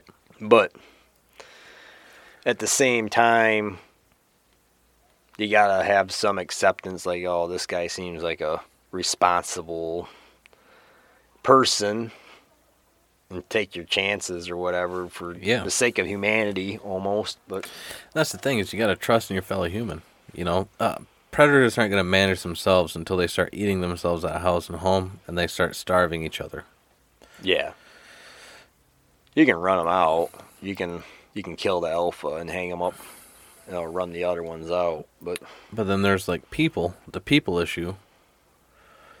Just because you don't trust people doesn't mean that this one person's bad. right And if a person makes a mistake, their integrity is on the line if they don't come to you and say, "Hey, I made this mistake." Right. If he comes to you and said, "I fucked up," he acknowledges his mistake. You got to trust that he learned from it or sure. her, Yep. and they're not going to make that same mistake again. It's not enough to just, in my opinion, to say, "Hey, get off my property. Don't ever come back again. Don't call me. Don't ever ask to hunt." You know. Right. Whereas there's those people out there that take advantage and maybe try and shoot an extra deer and say, "Hey, you know, thanks for letting me hunt," and they don't bring you any summer sausage, or Yeah. they try and sneak two deer out of the fucking off the property and they don't say anything to you about it, or Right. you know, maybe they see somebody trespassing. They're like, well, he didn't know about that. So then they call their buddies and they're like, hey, if you come in this back corner, we can all hunt this together. You don't have to ask, you know. Right. or- so, I mean, there's always that balance for sure. But the biggest thing is like wildlife's not going to manage itself with the way our population is. If, if we were coming back on this patch of land back in the 1500s and did it all over again, and we kept our population below 50 million. Right. To an extent, we could count on wildlife to manage itself. We could. But then, I feel like the issue you'd run into is people having wildlife damage their property, which they would then want to manage. Yep. Like, it's just a natural thing for people to want or need to manage wildlife. You have an ant infestation, Yeah. you manage the ants. Yep. You know what I mean? Like, you know, and then there's all these altruistic views of let's just let them do their thing. You know, like people don't like mountain hunting with dogs, mountain lion hunting with dogs. How else are you gonna do it? There's no other real way to do it. I mean, like you said, calling or Even calling is sketchy. yeah. But then The right way to do it is with dogs, though. That's the But then what's the success rate of calling? Like if you're trying to manage a population, you want to be successful in your kills. yeah. if you're trying to kill by attri- or manage by attrition. If you're trying to do something like Ducks Unlimited is doing, Mm-hmm. you don't want to manage by attrition because then you lose population. But you want to be able to mitigate attrition by finding the predators of the creature you're trying Yep. to protect. So raccoons, Yep. They're You gotta n- kill 'em. nest predators, raccoons, possums, skunks, shit like that. right? And the only other way around it is to put shit out on the water Yep. and elevate it. Yep. But not all ducks nest elevated. So like I don't know if you ever seen the floating mallard houses. I have. I've seen them where the eggs are still fucking cracked and broken open Yeah. because birds are predators of eggs too. Right. Like you have to manage by attrition almost everything, you know. Even if you're not managing the exact species by attrition, you have to manage predator species. And that's something I don't think people are comfortable with. And then I don't know how I got off on this, but yeah, dude, trapping like I've I've seen so many people get out of that or predator calling because people have dogs that are running dogs through an area they hunt, and now you know it's hard to control a dog, let alone a pack. And if they got on a, let's say a coyote trail, they're running through properties they don't have permission on. Right. Then that puts a sour taste in people's mouth because they hear that they're out for coyotes. Right. You knock on the door, hey, can I coyote hunt? You know, I've been seeing a lot of tracks in this area. Mind if I go out and make a couple calls? No, you can't go out there because little do you know, a week ago, some dudes were parked up on that country mile and they had their dogs running that entire block. You know, Right. They're running dogs. You're calling with your mouth, but are you going to sit there and argue? No. And are, and are they going to listen to your argument? no. I mean, all you do at that point is make yourself look like an ass, you know, like Right. But Which they then spread the word to their friends. yep. They say this fucking asshole came on, knocked on my door, stood on my porch, wanted to argue with me about why he can't hunt my property. Right. What he look like, what he drive, you know. Mm-hmm. When he knocks on my door, it's just an, an immediate no because now you're in my friend circle and he'd wronged you or Right. pissed you off or whatever. So anyway, society, man. Society. Fucking. See what I got on my little list. Fucking grouse and woodcock are gonna have a good year this year. You think so? Yeah, it's been so dry. Like the brooding, brooding is gonna be. I worry about the woodcock when it's dry like this. Well, for chicks, it's not gonna be bad, but Well, right for chicks, but I'm just thinking like they're probe hunters. You know what I mean? yeah, they're they're neck next to wetland and shit. And Right. So my only issue was like the concentration that's going to be in a certain area will probably be easier to wipe out than if it was spread yeah, across an area. But for grouse, it's gonna be a good grouse. year. hundred percent. It's gonna be a good grouse year. Yeah. And honestly, with this dryness, there's probably going to be a lot more drumming logs that fall. Yep. You know, Mm-hmm. I just love that fucking that drum, dude. Yeah, yeah. Doop doop doop doop doop doop doop doop doop doop doop doop doop doop doop doop. Every time I take someone new grouse hunting, they hear and they're like, "Is that a tractor?" I'm like, "Nah, dude." That's And what it sounds like. dude. yeah, Like some dude gets his tractor to fire, then it goes out. yeah. Oh, is that a four wheeler? Every time. it don't matter if I take someone new grouse hunting, they'll. It'll either be a tractor or a four wheeler. I'm like, nah, man. Sounds like telling he's a, sounds like he's out of diesel. Yeah. Yeah, bro. So, uh, you gonna do much grouse hunting this year, though? oh, I'm gonna do a lot of it. You gonna be driving two and a half hours north, Oh yeah. typically. Typically. Yeah. Found a good spot in Manistee. I'm pretty excited about Oh, it. that's not that's Yeah, not too bad. That's man. not too bad. I like Vanderbilt too, but it got blown out. Everybody started fucking hunting and shit. dude. Yeah, I knew, even Mesick, dude. Yeah. Mesick area got blown out like ten years ago, and I feel like a lot of that was because of the mushrooms. Yeah. People go out for the mushroom festival, Mhm. and then you hear grouse thumping, Yep. and you're like, oh, Oh, there's grouse here. there's here. grouse here. Yeah. And then springtime's a big time for them to thump. So Mm-hmm. Yep. So you hear that, and then uh, and it happens to be right around when mushrooms are popping, yep. trout season starting, grouse are thumping. Yep. And I mean, I, that's not a he- theory I've heard, but that's one I kind of have because eh, there used to be pretty decent grouse pop, and I'm sure there still is, but Mm. like nobody hunted them, No, yeah. and now it's like. That's what people go to Mesick for is grouse and mushrooms. Right. Yeah. you know so yeah dude uh you been doing much shooting Oh no, not really. No? Fucking- no, I haven't been shooting really. I need to get back in my skeet league.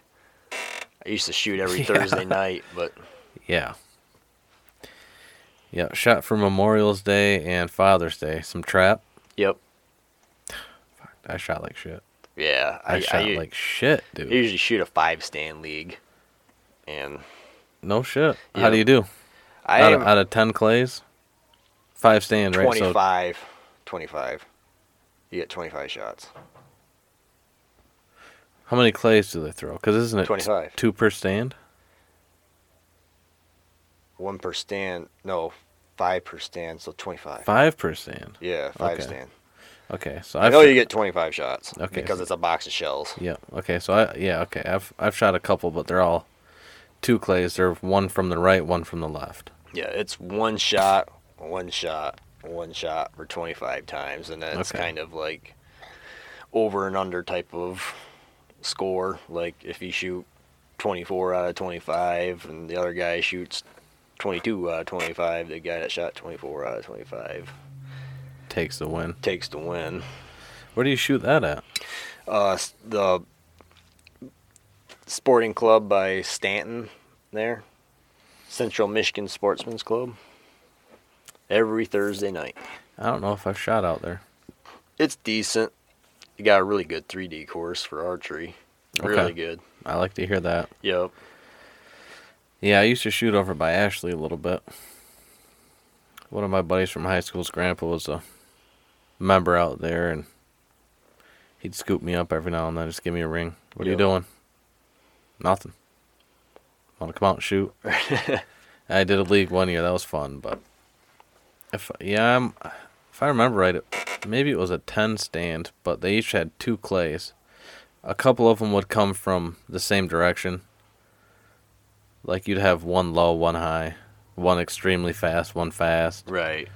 and then you'd have maybe half the stands were like that. Then you'd have half of them that one one was from the left, one was from the right.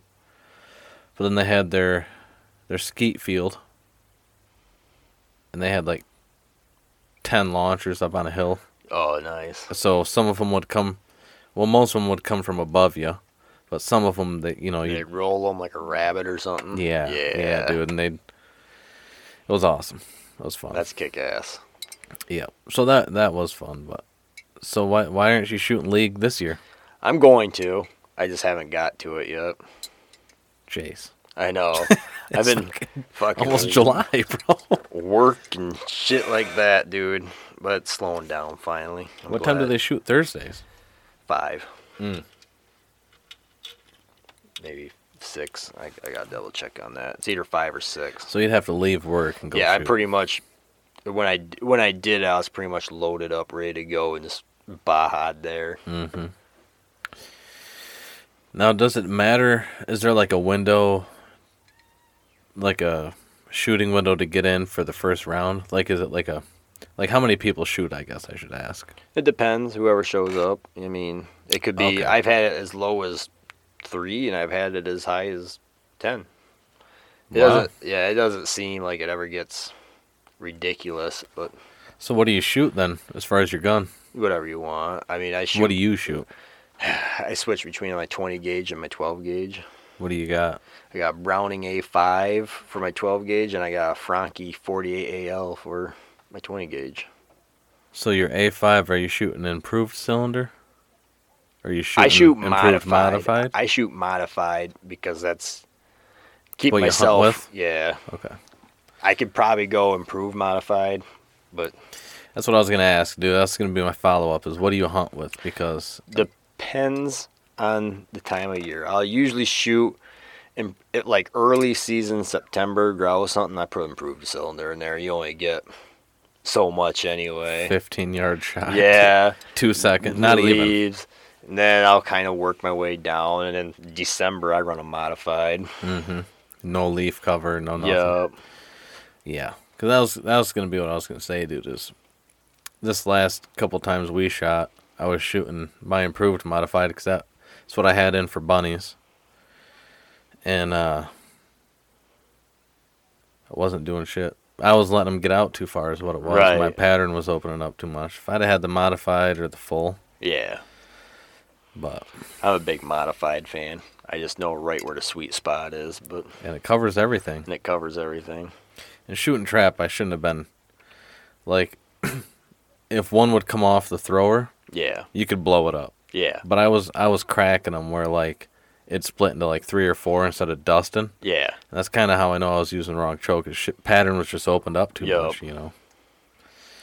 But yeah, man. So haven't been shooting the pistol or the rifle.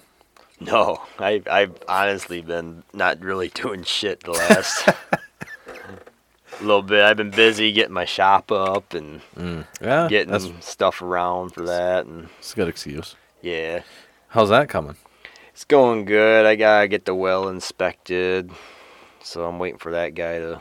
Putting a well in for your shop? Well, it's yeah, I'm gonna live in it for a while. Oh, okay. I'm All putting a little side. I'm putting a little lean-to on it. No shit. Gonna- making it super fucking nice. Like it's gonna be like knotty pine and a Dude. bar, and I'm gonna drywall a bathroom and a bedroom in there. It's gonna be that's I'm gonna live in for a while. Damn. You're not doing a loft then? You're doing like a lean I'm gonna do a lean to yeah off it. It's, cheaper to do it that way. Jace. yeah, that's Leon the asshole. Jace, let me paint a picture for you.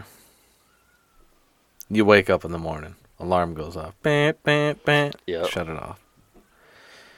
Swing your feet over the bed. Yep. Okay. You rub your eyes. hmm You stand up. Yeah. You walk to the. He mad. He Mad. You walk to the door. And now you're looking out at your shop. yep. You lean on a rail. You think, do I need to get. You look over to the left corner. You're like, do I need to do that today? Should I start this this morning? Should I start that this morning? Then you realize you've got to make coffee still. so then you walk down your balcony, take a quick right into your little kitchen area, brew some coffee, and when you walk back out, you're overlooking your shop again. Yep. That's that, how it's gonna be. That didn't go through your head at all when you were debating loft or lean to, bro. Yeah. bro. I get a loft is more expensive, but you're above. Well, the only thing too is like if you're gonna run anything in there, you have to deal with fumes. yeah. And then the plumbing you gotta rum up. The That was that was the killer. The plumbing too. The lean to is just easier. I can have my little kitchen and just bedroom, bathroom. It's all I need. And actually, it's. I'm not Go- trying to talk shit. I'm just trying to give you shit. But that lean to also, when you get out of there, that'll be a nice area where it's not taking up potential storage from a loft. Yeah. It's not, you know, like you said, piping and shit. If if you want to expand on it, you can always mow the lean to. Right. Lean to. It's gonna be hard to mow a loft out of there. So I did make it 14, 14 high, which is pretty tall for. Mm-hmm. it- So it will have enough room for a loft. But I think what I'll do if I expand off from that building, I'll put another lean-to on for like welders and tools and shit, and then I'll have like open shop for Okay. yeah. All right. But I have a I kind of like changed my mind because I know I'm getting like a hundred footer like in a few years. Yep. So I figure live in that, make make that the starting building, Grind it out. grind it out, and Yeah. then if it's grown by the time I inherit this hundred foot fucking pole building, then You have expansion. I have ex- instant expansion almost. But So what are you planning on building to start? Or are you just like what, what like what's the plan? I'm gonna start with drift boats. I think. Okay. drift boats easier.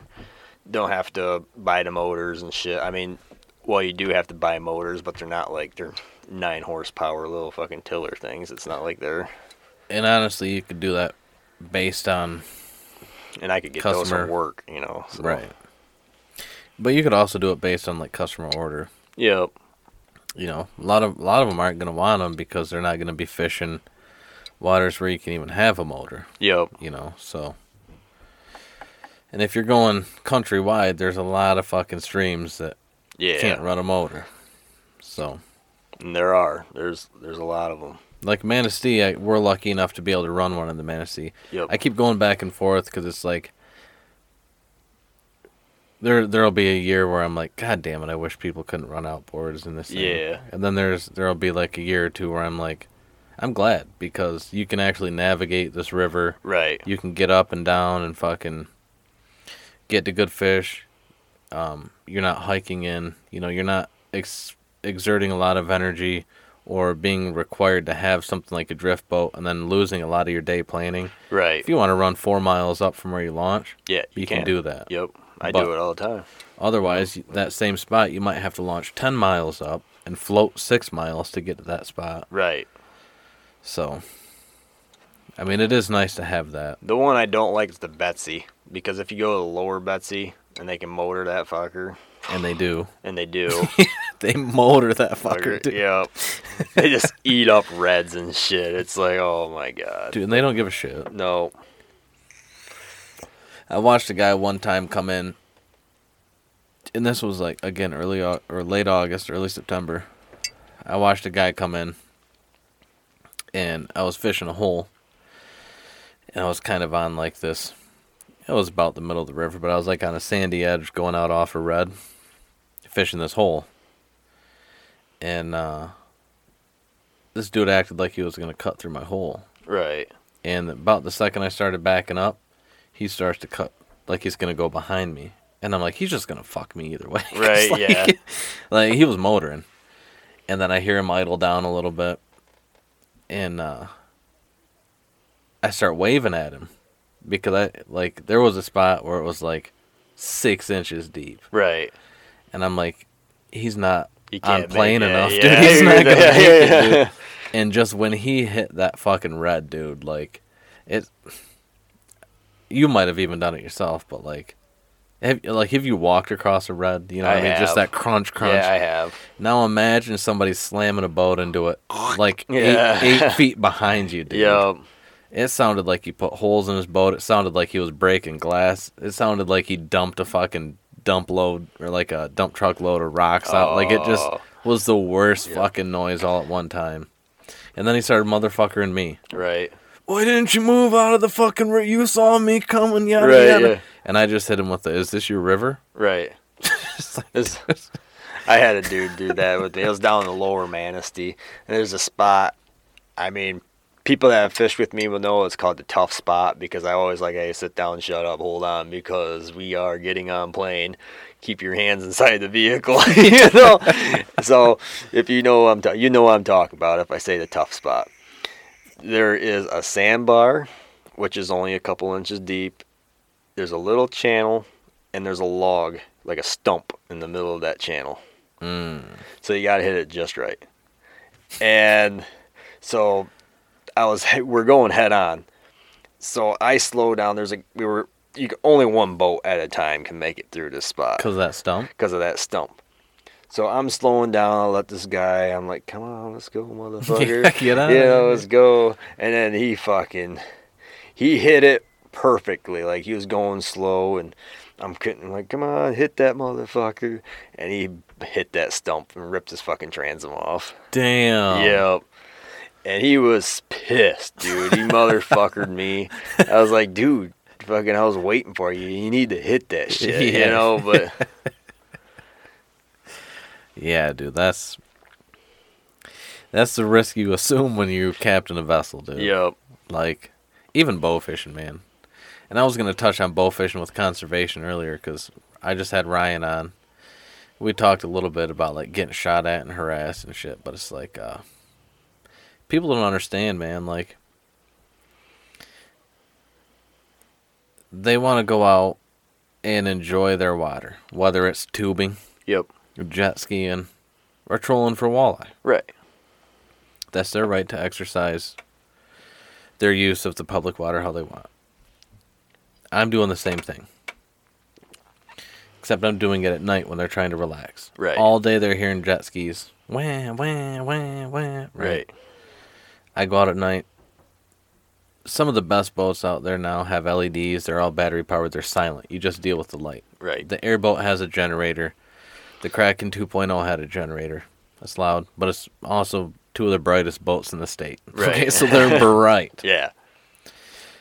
But the thing that a lot of these assholes don't realize is like they want they're thinking about going out and catching bluegills off, you know, 100 yards off their shoreline in the morning. Without me out there shooting gar, shooting dogfish, killing carp, Right. the population of bluegills and walleye and everything else they enjoy catching is just going to degrade Yeah. because the carp are wallowing in the shallows where the bluegills are. They're stirring up all that shit. Even Yeah. when the carp aren't spawning, mm-hmm. they're stirring up those spawning areas. You know what's bad now for carp? Houghton Lake. Dude, there are so many motherfucking carp in Houghton Lake now. I'm listening. Oh, dude, I'm telling you, we can go out there and kill a fucking thousand of them right now. Really? Yeah. Wow. Right in front of the Elks Lodge. If we went out there, that's that's where the bluegill spawn. Mm-hmm. And dude, there are so many carp out there. Like, One of the biggest bluegills I've ever caught was uh, out front of Backdoor. The back, I think it's the Backdoor Saloon. on Houghton, Yeah, it's on the South Shore, kind of where oh, they they Limberlost. That's a good one too. The lim- right in front of Limberlost is Yeah, good too. yeah. Uh, that that's kind of where, um, the the road going around just off to the south, I believe. Right? Yeah. You've got that weird intersection right there. Yep. Yeah, we had tip up town, dude. We had a Yeah. We're talking the same place. yeah, Then. yeah. We had a we had a place on the lake for tip up town one year, and there was a big accident right there. Snowmobiles tried crossing the road, Yeah. and some dude was turning right on red, and snowmobile smacked him. I've seen a fucking snowmobile explode off from hitting a crack out there before. It was awesome. I mean, it wasn't it wasn't awesome because it looked like the dude got fucked up. But I mean, it was cool to see it. cool. You ever see the drag races out there, I have not. dude? Those sled drag races, dude. This dude built this sled. I think he said he hit 110 in the drag strip, but he built this sled, dude, and you could damn near count the strokes. It was all cammed out, dude. He, Yeah. He comes back and it's so loud, but it's pa pa pa pa pa pa pa pa pa pa pa pa pa. I was like, damn, dude. And then when he got on the line and launched, like he's laying over his handlebars and shit. and it was a, it was a long track. Anyway, no, yeah, that's that's that is a good area to spawn. Mm-hmm. Um, a lot of crappies out there too, because Yep. you get out in there and there's one of those. There's a couple deep holes around, and deep holes, 15, 20 foot Right. around all those shallow areas. Yep. And dude, those crappies hold up in those deep holes, man. Crazy. But anyway, were you talking about Limberlost? Limberlost. That's Yeah. a that's another good spot for bluegill fishing. Right in front of that. Mm-hmm. Yeah. Sorry, I go off on so many tangents, bro. I just Dude, we've been all over the place today. No artenuary. no. no. I was. and I got- it's it's hard to have one, dude, because I I get questions and I get rambling. Yeah. So my apologies. I know this is probably annoying to people because they're like, God damn it, what's he gonna go off on now? Right. I, am trying. I haven't even hit 50 episodes yet. I'm trying to find my groove. And again, I'm excited for this one too, because fucking outdoors talk. There's not a Yeah. lot of people that can like, I can outdoors chat with. Right. You know what I mean? So, Yeah. I mean, I, I feel the same way. So but uh, yeah, dude, prairie dogs. prairie dogs, I'm down for it. I'd like to uh I'd like to organize something like that. I mean, even if it's just a couple buddies and we go walking just to just feel do it out, meet a couple ranchers. I'm telling you, Walt. When I was driving down, I said in the last episode when we were driving down. Wall, South Dakota, there was like a prairie dog farm, like for miles big. It was a ranch. It was a ranch. Yeah. S- Dude, I'm I'm so serious about it. Like I've been looking at building another rifle just to do it. Yeah, I think just a 17 HMR would be fucking. That'd be fun. Well, here's the thing. Here's the thing. If we're gonna take a truck out for like a group, Yeah, I figure everybody will at least bring one rifle. yeah, I'm bringing two. I'm either Alright. bringing the 204 and like a 17 or 22 mag because those close dogs will be just as fun as like the long dogs. right. Or I want to do like 243. Okay, You know, I think a 243 would be a good call. Because then if you've seen coyotes or some shit, you exactly. Yeah. Dude, I don't want to be just limited to prairies. Yep. I mean, a 22 250 would do the same thing. for sure. But I want to get into the 243 a little more. 22 250 is fun to play with, but if you're going to be shooting it a lot, you're changing barrels. Yeah, 243 can take a little bit more of that abuse and you can burn the fuck out of the environments, dude. you can. So I was thinking maybe like a 243 and then something like a 223. Yep. Something that's a lot cheaper. You can shoot a lot, but then if you got a dog that's at 550, 600, you're like, anybody want to take a poke? You can Mm-hmm. do an over or under. You know, all right, I'll bet a couple burgers on this. Right. You know, what I mean? Yeah, whatever. you know I mean? yeah. So- Burgers and steak are cheap out there because the cattle companies. Yeah, it's- I noticed that, dude. You can get like a fucking gnarly, awesome steak for five bucks out there. You know. Yeah, all those ranchers, dude. Like, it's it's the it's the it's the density of product. Yeah. You got someplace you got to ship a lot of product. You're paying for the fuel just to get the product there, you know. But if you have the product on every fucking ranch, Yep. you're competing just to get somebody to buy it, you know. For sure. But yeah, I was thinking about that because I want I want something that's not.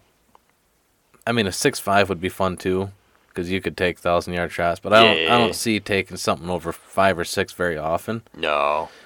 But I'd like a rifle on board that everybody could kind of be like, let me let me take a poke try. at this fucker.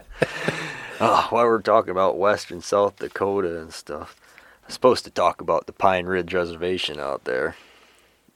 okay, where are we going? Okay, so there's this.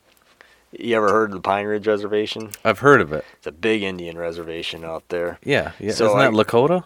It's uh yes, it is Lakota Okay. Sioux. Yep.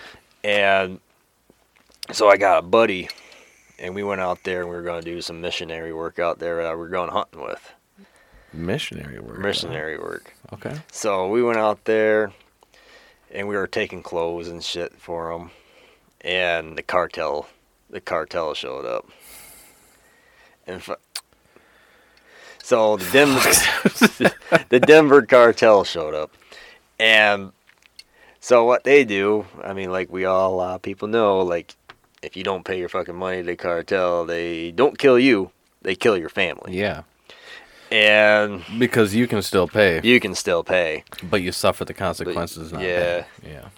So we went out there and got locked down in fucking Pine Ridge, South Dakota for like a day, two days. You got locked down out there. Yeah, dude, they were just fucking killing the fuck out of them. Dude, it was bad because that's a different law. It's like a third world country. I mean it. It is its own sovereign country within It our is. country. Yeah. Mm-hmm. So they went out there killing the fuck out of them. So we, Wait, Lakotas were killing or the, Denver cartel? cartels were killing the Lakotas. Holy shit! and so we did our little thing and we dropped off. I'm I'm running around like this like rinky dink cabin thing like Rambo at this point. Like, dude, let's just fucking go. Yeah. My buddy I was with me is named Doyle. I was like, but Doyle, let's just fucking go. I was like, how much gas you got in the truck? Let's just go. Damn, Yeah, like that? yeah. So we dropped the clothes off. But this the day before all this happened, we were there. I got show the there was like a guy and he was like, Hey, you know, if you buy this like uh dream catcher, you know, I'll show you around the reservation. He showed me where Wounded Knee was and he showed me like kind of like where Crazy Horse was. That's pretty cool. That's pretty fucking cool. That's pretty cool. Dude, he showed me the mound where like the wounded knee mask were just kind of like, oh, this is where they are now. This this mound, little you got mound. to see the mount, the burial mound. Yeah, there's bones sticking out of it. That's There's human remains sticking out of that fucking mound. Still, that's um. That hits. it does. That hits, dude. Wow. Okay. So yeah, they they didn't make it very far because he showed me where they captured them, and then where they were marching them to Nebraska, and they only made it fucking mile. You know, Before they got massacred. before they got massacred. Uh, But yeah, that. I, what did that area feel like? It was depressing. It really was. It was depressing. There was them. I don't know if you've seen them like spirit trees where they hang all this stuff. There's a lot of those. See, that would be creepy to me. Yeah. Like depending on the time of day, I guess. Mid noon, not as much, but like No. evening, twilight. Yeah, it's it's pretty wild. But anyway, we got out of there. Eventually, I was like Doyle, we got to make it to Wyoming, and I ain't gonna fucking be locked down this motherfucker. So let's just Go. keep going. as soon as we get, we're like 20 miles away from out of this reservation. All we gotta do is make it to the line, and we are scot free. and we made it. I mean, it was just, I just like get in, let's fucking go. Like fucking. I was like, if we're gonna fight for our lives, we're gonna fight for our lives. But So what do you what do you think was like um well they targeted you because you were on a missionary well not missionary trip. I don't guess- think they would have targeted me because I was white, and they would know that I had no, they had had nothing to gain from. Right, right. It was more or less family members to whoever they, Ugh. Fuck, dude. you know what I'm saying? How do you think they got in? Did they cross the country or did they go through Canada? No, it was Denver. Fr- Straight from Col- Oh, Oh. Denver. Denver, Colorado. Okay. So which isn't very far from. That's not far. no. Was that like 6 8 hours? Yeah, not Tops? Yeah. Well, no, not even probably. Maybe f- I'd have to s- 4 to 6. Yeah, it isn't very far. Because you're at Pine Ridge, you're only 10 miles from Nebraska, and Denver's pretty close to the Nebraska border, so. Hmm. I'm trying to think of So maybe four or five hour. hours. Yeah, four or five hours. Okay. So maybe an hour outside uh the reservation you're getting into the count or the state lines. Well, not Nebraska. I know you said Nebraska's probably 10 minutes, but like Colorado. Well, then again, hold on. Without looking at a map, it's kind of tough to think Yeah. back and So Pine, it's Pine Ridge is pretty much southern South Dakota, bordering Nebraska. Okay. Yep. Okay. That south corner, south Yep. west corner. Yep. Okay. Fuck, man. So that that was a fucked up situation. And you're like, I gotta go past these motherfuckers to get to Wyoming, damn near. Yep. Well, we went that we went there for them. I mean, Damn. yeah. But So what? So did you guys stop on the way to Wyoming on a hunt, or so was, we were going there to help the Lakota. That was the sole purpose of the trip. That was the sole purpose of the trip, but we were going to make a hunting trip out of it. So So- we were going to go to Wyoming hunting after we were done with the Lakotas. So how how did the origination of helping the Lakotas come up? Like what happened? Uh, We were on our way there. you The- just got a call. Deliver clothes and stuff. And then Well, right, but like, how did you get wrapped up in going to help? Like on this missionary trip, how did that start? So Doyle is a preacher for the Chippewas in Mount Pleasant. Oh, okay, So okay. so he was doing his like church work. Just for- through networking and stuff. Yeah. Okay. Wow. Yeah, Is he still a preacher up there? he is.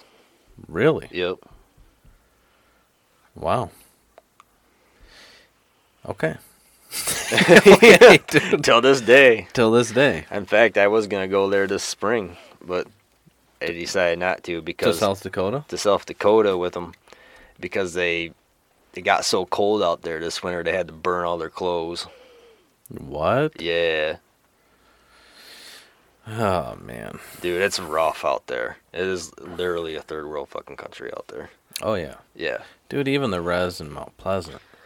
And that ain't nearly as bad as No. Pine Ridge. Oh, Not I can't imagine. close. Yeah. I can't imagine. But it's just you drive through the res there and you see the Mhm. poverty and it's like It is. So you gotta think they got a casino Yeah. where they do not. There's no casinos out There's there? no casino. Well, South Dakota, you you don't have to be native to own a casino. You have to. You can be anything, and Is that why they you can have, own a gas station and own a casino. Is that why they have those bars and shit out there with the gambling shit right in the every, bar? If, yeah, if you can, you can put a damn slot machine and a fucking gas machine, gas station if you wanted to. That's South Dakota. That's crazy. yeah. wow. Wow. Okay. That actually explains a lot, just that right there. There's only in dead. If you go to Deadwood, if you ever go to Deadwood, South Dakota, there is only one building in that entire town that does not have like a slot machine in it, and it's the hardware store, and it's because she's like extremely religious and Yeah. Okay. Wow. So where would you want to hunt prairie dogs at then? wall Okay. South somewhere Dakota. around Wall, South Dakota. Is that where you'd want to do your first hunt, just to feel it out? I mean, that's that's where I noticed when I was driving down the highway. That's where I noticed the most prairie dogs. Is why I say that. What about Wyoming? I It's pretty sparse out there. Or what do you like? What did you notice? I didn't. I was in the mountains, so I can't say I was. Oh, in, I wasn't in prairie dog country. Yep, flat. I was yeah. like when I was in South Dakota, I was in the flatlands, so was, you noticed them. But That makes sense. a lot of antelopes out there too. Wyoming or South Dakota? South Dakota. The reason I was asking follow up about Wyoming is uh the last few years I've had this bug under my skin because Wyoming a few years ago legalized that you don't need a license to kill coyotes. Yeah. There's a lot of them. And prairie dogs and coyotes no license. Yeah. You just go into Wyoming, you can double on scouting. Yeah. hang out, get to know the land a little bit, Yeah. and then if you get bored, you know, you shoot prairie dogs all day. You still want to go snap caps, Yep. do a little bit of calling in the in the evenings, kill a couple coyotes. For sure. You know, I mean, and you could. I mean, I didn't drive around the lowlands of South Dakota. I mean, not South Dakota, but Wyoming a lot. But I did. We did around like Devil's Tower area, but at that time I wasn't like looking for prairie dogs. I was like, oh antelope, oh mule deer, you know, like fucking. Yeah, you're looking over prairie dogs. to see, Yeah, I did take a picture of a prairie dog den. I fuck, I don't know if I in Wyoming or South Dakota. Custer, South Dakota, Custer. Fucking General Custer, bro. dude. That cunt. He is a cunt. That fucking cunt, dude. Oof. Yeah. But yeah, bro. I uh well, shit. Oh fuck, we're about to cross 3 hours. I know we're about there. Damn. About. I feel like we've been talking like maybe an hour. I and a half, know. It'll be interesting to see how this one goes. We've been just all over. all over. Well, we did have mulberry crisp in the middle. We That- did. We I'll, did. I'll have to go back and see what time that was cuz how how far in do you think that was? I don't know, man. An hour and a half. Okay, I'm going to take the under and say like an hour. All right. I don't know what the hell I did with that, but anyway. If you're wrong, or if I'm wrong, I'll bring you some crisp tomorrow. I'll go back and I'll listen before we close it down. If you want some crisp, you can take some crisp home with you if I'm you good. want. I'm gonna. You are dieting. I'm gonna road beer that and. oh no, you're not.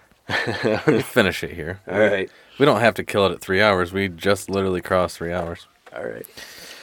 But I figure we can finish these beers because I got about a, as much left in here as you do. Right on. Kind of. I'm out of shit on my list. It's all right.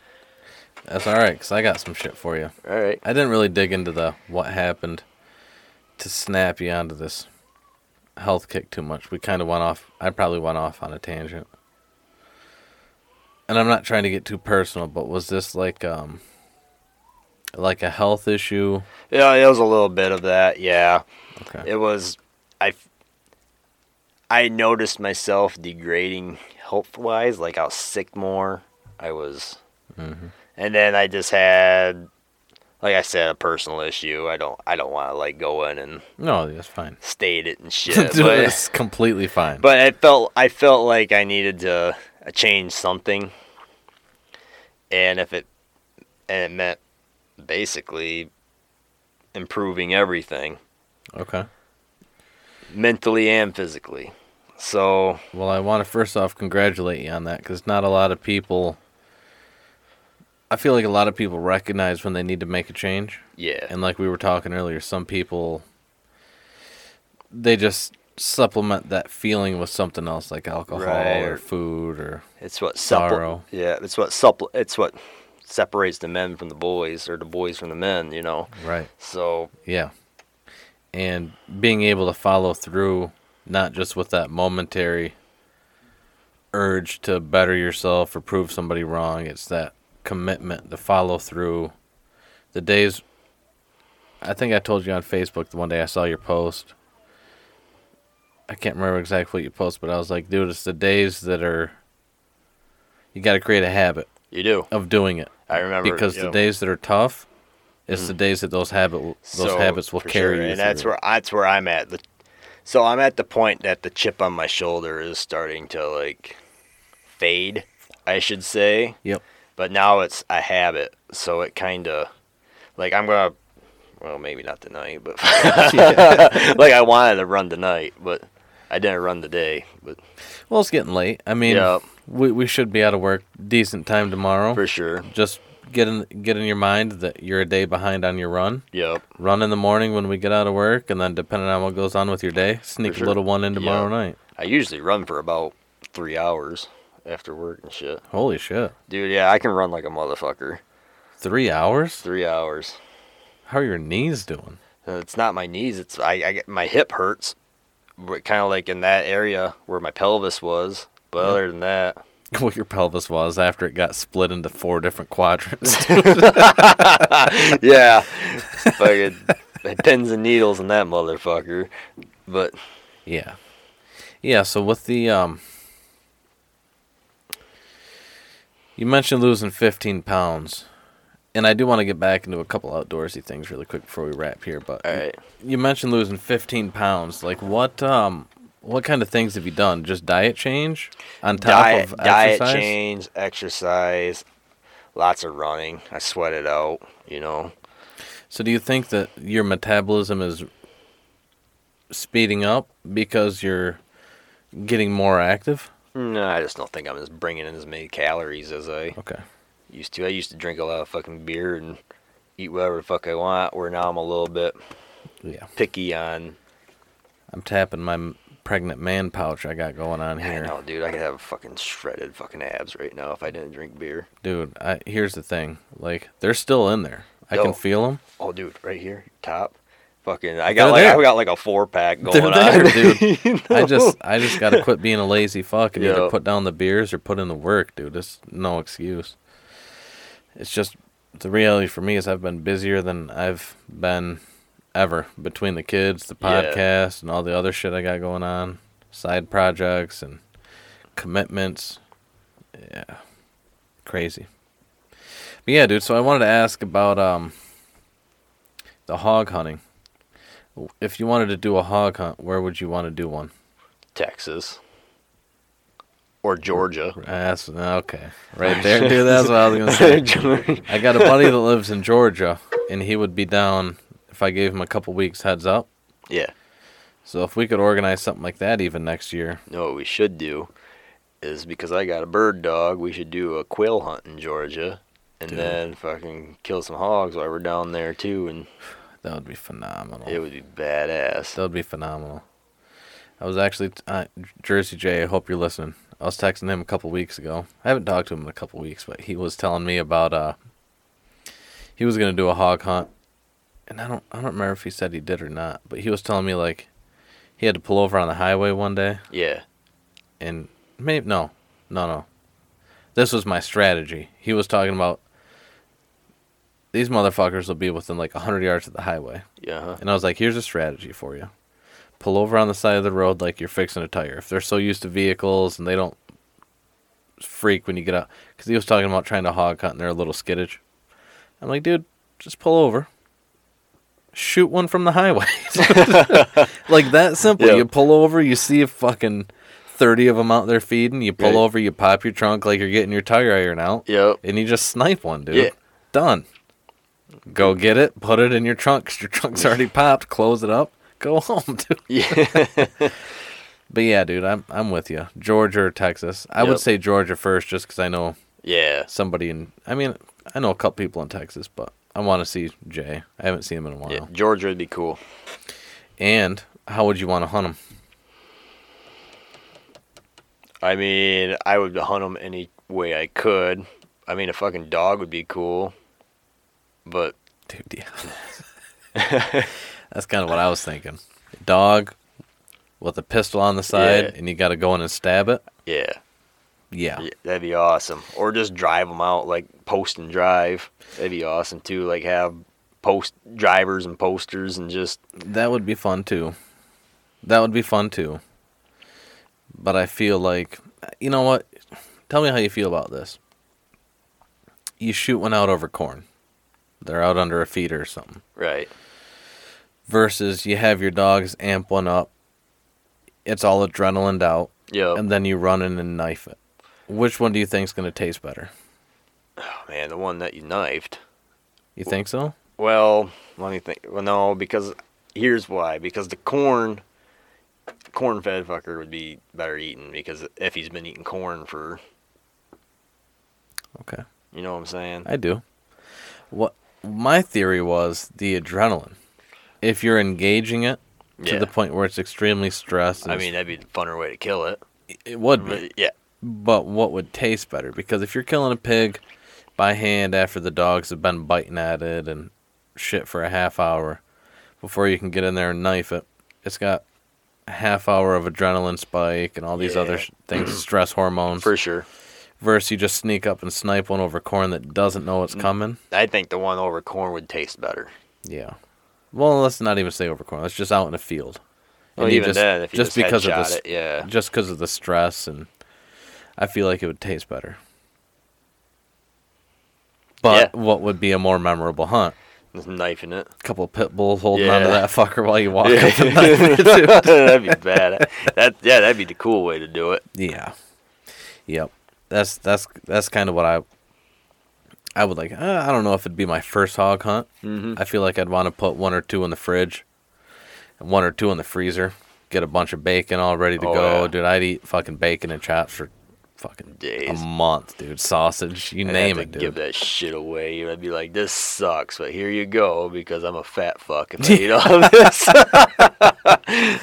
Yeah, I mean, I'd bring that fucker home for sure. I'd definitely give probably if say I killed four, I'd give three away. right. you know, just so I could have the excuse to go back and hunt again, and that everybody close to me is fed. But I'm glad I asked that because you just saying dogs would be cool made me smile because uh, that's that's something on my bucket list that I feel like I have to do before I'm 40 Right. is going with a fucking. I'd probably run a thigh holster Right. because if something gets crazy, I want it right, Right. there, for dude. sure.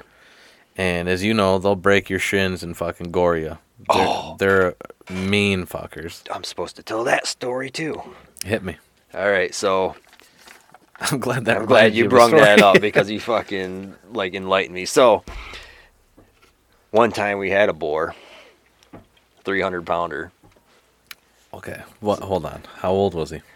I have no idea how old he was, honestly. But he was 300 pounds. But he was 300 pounds, had tusks. He was just meaner than fuck. So I can't remember who it was that helped me, but we ended up having to castrate him to get rid of him. what? Yeah. Okay. Now, did you poke him with anything, No. Well, I had a razor blade. or you just? No, I mean like to slow him down. No. You didn't like. No, we can't. We didn't want to You didn't trank him. him. No. I fucking Oh, dude, you're crazy. dude. Well, I fucking I, I I got on his head and this fucking just pushed him down like this is back in my day too. Bull riding. Mother, yeah, I just motherfuckered him down, and I was like, all right, switch me. Had fucking my buddy get on top of his head, and I got to the rear. And my grandpa, he's just yelling at. it. I was like, "You're you fucking!" He gave me a box cutter. Like Dull his, as fuck. take his fucking nuts off. Dull as fuck, Fuck, dude. so I fucking slit that motherfucker's nuts off and cut him off right there. Damn. Yeah, fucking threw some um, and I want to say anodized, but it's betadine. Oh, okay. Yep. yep, betadine yep. on there. I was gonna say iodine, uh, but- I took a tusk to the leg and fucking just got thrashed and shit. But Tusk to the leg tusk to the leg. while he was laying down, or Well, when I was on down? top of his head, yeah. Imagine if that motherfucker's doing eight miles an hour. Well, dude, it felt like it when they're fucking swinging around, you know, Squealing. squealing and shit. God damn, dude. Why don't you just go wrestle gators? I don't fucking. You'd make good money wrestling gators and relocating them, dude. For real. That's another good story. I didn't do that. But fucking my grandpa, he's only got one arm. I think I told you that story. yeah, PTO got him. Yep, PTO got him. Ugh. Not PTO. Yeah, but he when it, you a lot of like little kids and stuff would ask him like, "What happened to your arm?" And he's like, "You ever heard the song by like Amos Moses?" Amos Moses was a Cajun. He lived by himself by the swamp. No, Oh my god. not off the top of my head. But anyway, god damn it. you have to know this song for it to be funny. But anyway, he would tell the these kids this like pretty much the story of Amos fucking Moses. and that's why he's only got one arm. and they'd be like, "Oh, and then they, they come back like I, somebody wrote a song about you. yeah, yeah." Fucking hilarious. Uh, my old neighbor lost his fingertip, and I still don't know how. Because anytime when I was a kid, one day I was filleting fish with my grandpa, and he was over hanging out. He was like, "Be careful." Yeah. I'm like, "I'm good." He's like, "That's what I thought." Oh, And he shit. shows me his fingertip. Yeah. I'm like, "Damn!" So I'm telling my friends at school, I'm like, "Yo, my neighbor Chris lost his fingertip filleting fish," you know. And then uh, there'd be a day that like we'd be playing with a dog in the yard, And he'd be like, "Be careful." Be like, "We are. Yeah. She's nice." He's like, "She's nice, but sometimes, you know, she just gets a little crazy and shows us his finger and it's like, "Damn," you know, it's like you know, or he'd be like uh trying to pull a fish out of the water by the Yeah. boat and he'd be like, "Don't let him get to the back." Why? And then he shows you his finger and he's like, "Because that prop, you know, that prop will take a finger clean off." This is that Amos Moses song.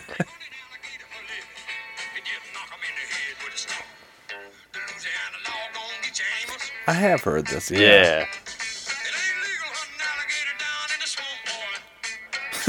yeah.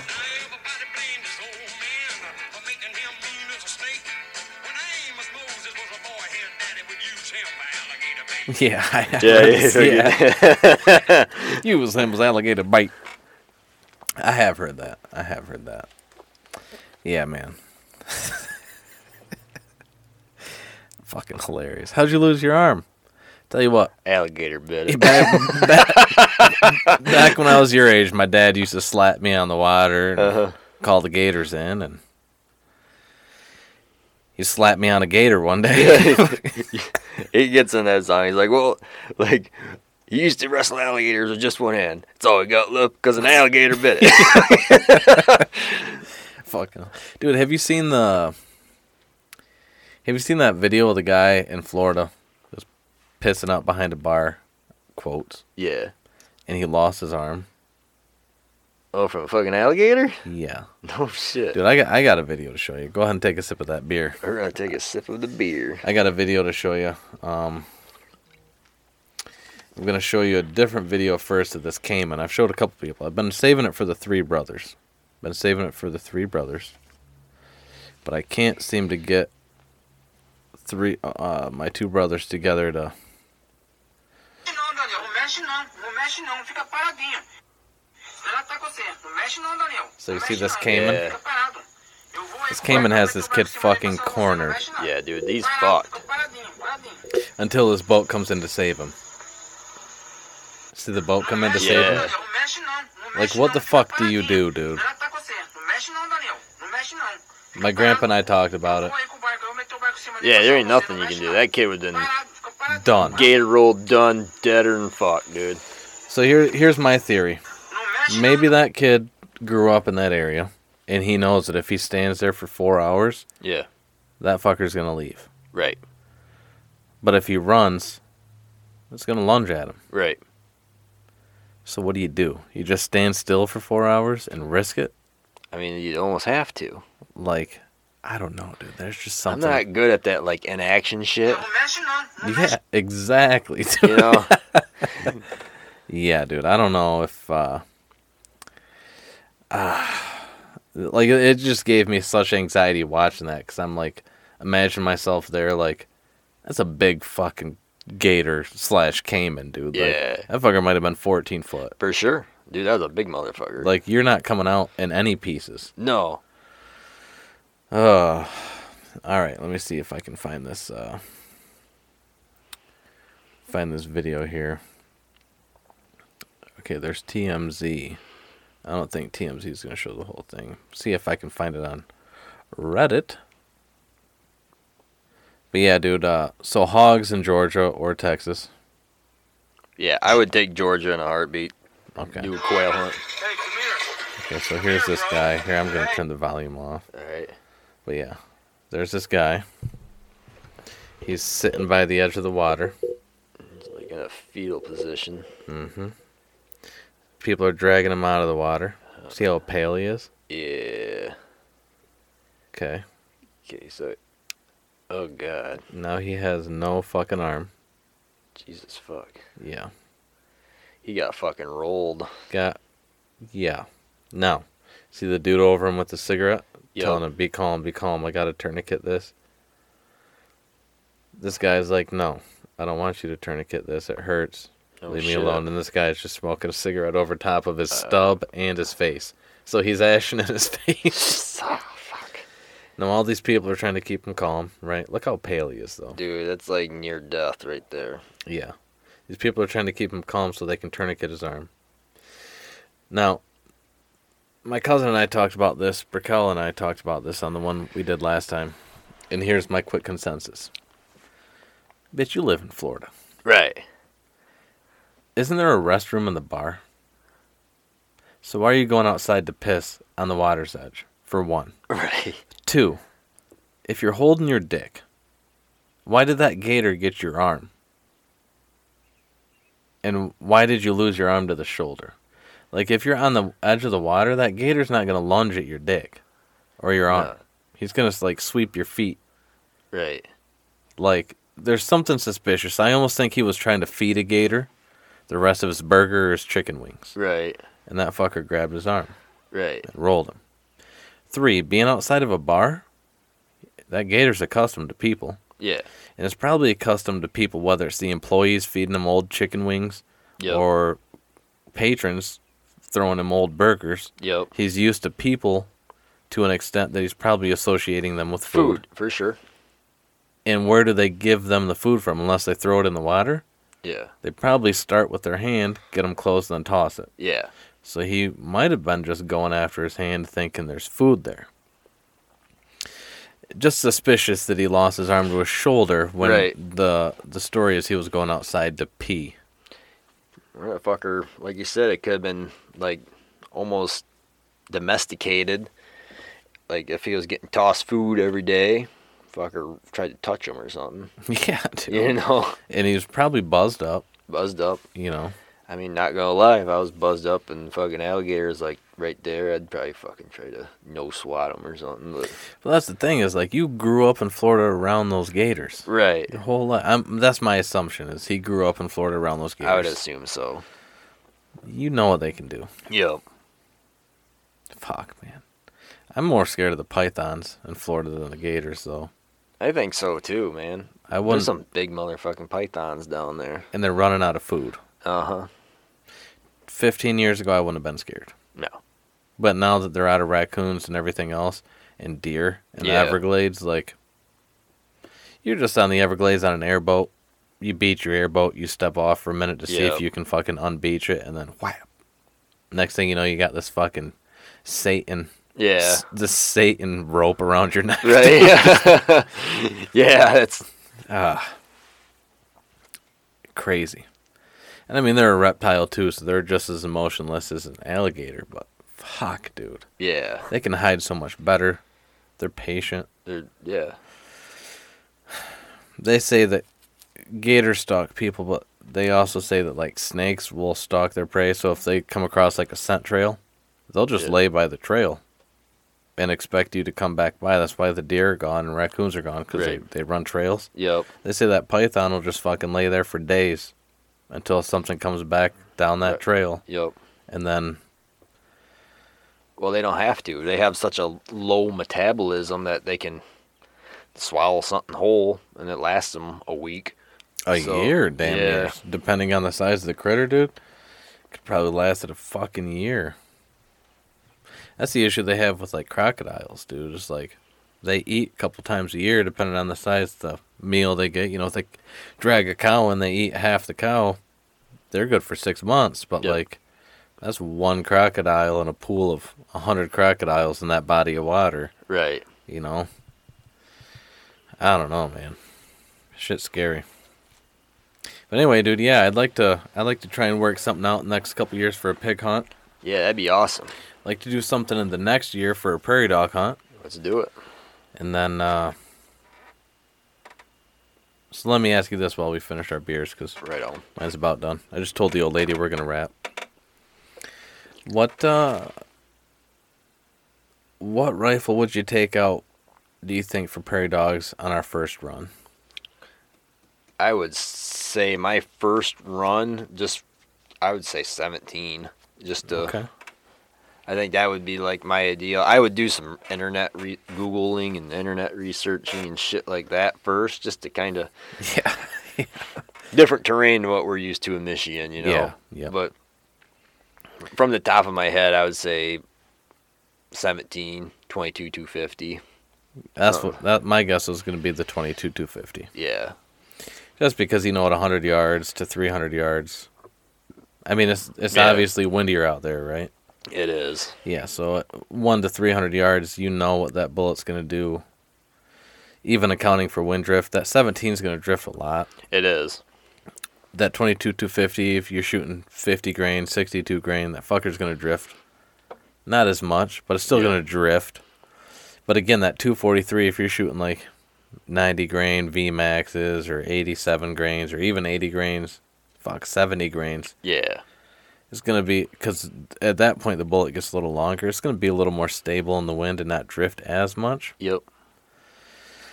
But I think what we need to do is go rent a vehicle, just rent a fucking car, mm-hmm.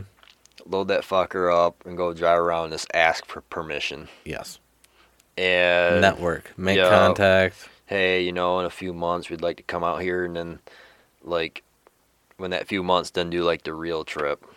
Yeah, You know, obviously bring some rifles with the fucking rental Scouting, car. But, yeah. yeah. but I mean, yeah, that was kind of my my plan. My my plan has kind of been to like. Uh, that's what I say when I want to go out and do a feeler. I want to make some contact, whether it's online or whatever, over the phone. Look at Google Earth yeah, look at plat maps, get a couple people's numbers, get permission in an area, go out, and then just like do some feelers, do a little bit of shooting, but a lot of networking. Say, hey, you know, I'm looking to come out here maybe once a year with a group of guys. yep, You know, maybe we'll bring a camper next time. Is there a spot on your property that we could camp, post Yeah. it up where we could have a fire and, you know, obviously we're going to clean it up. We're going to leave it better than it was when we got here right, Um, but then gr- like grow it to a point where we have a connection where you want to take four or five day vacation yep, you go out there you leave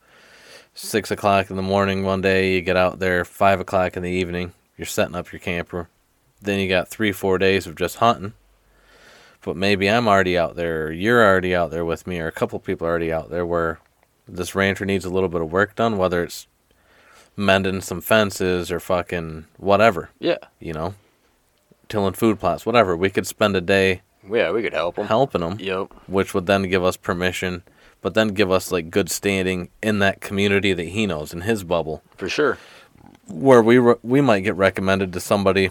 Oh, they all go have coffee and talk to each other and shit out there. Exactly. Yep, And it's just getting into one person's network, where again, like we were saying earlier, like if so, you knock on somebody's door and argue about you're you don't hunt coyotes with dogs, yeah, nobody in that person's circle is going to let you hunt right, because they're shit talking you. yeah, But if you're doing good work on the ranch, maybe he's got a buddy that says, "Hey, yeah.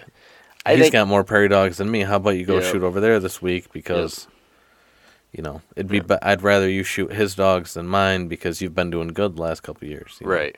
I haven't had a cow break a leg in two years. Right, for sure. And that's why I think it'd be easy to get permission out there. Just because just like groundhogs around here, but they're way fucking worse. So And I like groundhog hunting around here. Woodchucks. Mm-hmm. Something I used to do a lot back when I lived at my grandma's. It's so fun, man. I see him on like ditches. Yeah. Ditch banks, and it's like, I got him. or you see him on the road. Just make a quick little note where he was at on the road, and then road's fair game. Yeah. You step off, you got 33 feet from the center. So you step off on one side, you shoot across to the other. I mean, sometimes, dude, okay. There would be times I'd ride around Moonroof, right? Mm-hmm. Be a couple times I'd ride around, have a buddy drive me around, Yep. just post up on the moonroof, dude. I'd Yeah. literally have my feet on the fucking center console, 22 mag on the front, Nice. and it'd be like a lot of times I could actually have my bipod out and then have my gun laid sideways. So as we're driving, I'm just got one hand on it, yeah. and then you drive nice and slow. You got binoculars. You see a fucking woodchuck quarter mile, half mile ahead of you. No shit. It's like you stand up on that center console and you just slow troll till you get to it, dude. Yeah. I mean, seriously, you get within 200 yards, 100 yards, they're good. Yeah. You just, all right, slow down, stop. Couple seconds after stop, and your scope's already on him. You're just letting the Yeah. shocks and everything settle. You rock a shot, dude, and then you just keep driving. like literally, you don't pick him up if he's on the road. It looks like somebody hit him, Right. you know. But yeah, man. Well, fuck, dude. Fuck. You uh, Want any mulberry crisp or? I think I'm good. Gonna go to bed and All right. Yeah, it's sugary. It'll it'll get to you. Yeah. All right. Well, thanks again, man. Hey, thanks for having me. No problem. Did you have anything you want to plug before we get out of here? No, I don't got nothing. want to give anybody shout outs? No. um. Yeah, I ain't got nothing. That's all I brought. That's all I could think of. All right, bro. Well, thanks again. Yep. I hope you enjoyed today's episode of Whistle Pig. If you would like to support this podcast, please like and subscribe, rate and review, and follow on social media at Whistlepig Podcast on Instagram, Facebook, YouTube, and Rumble. You can email questions or comments to whistlepigpodcast at gmx.com. That's G as in girl, M as in man, X as in x-ray.com. And until you hear from me again, get outside, take a kid with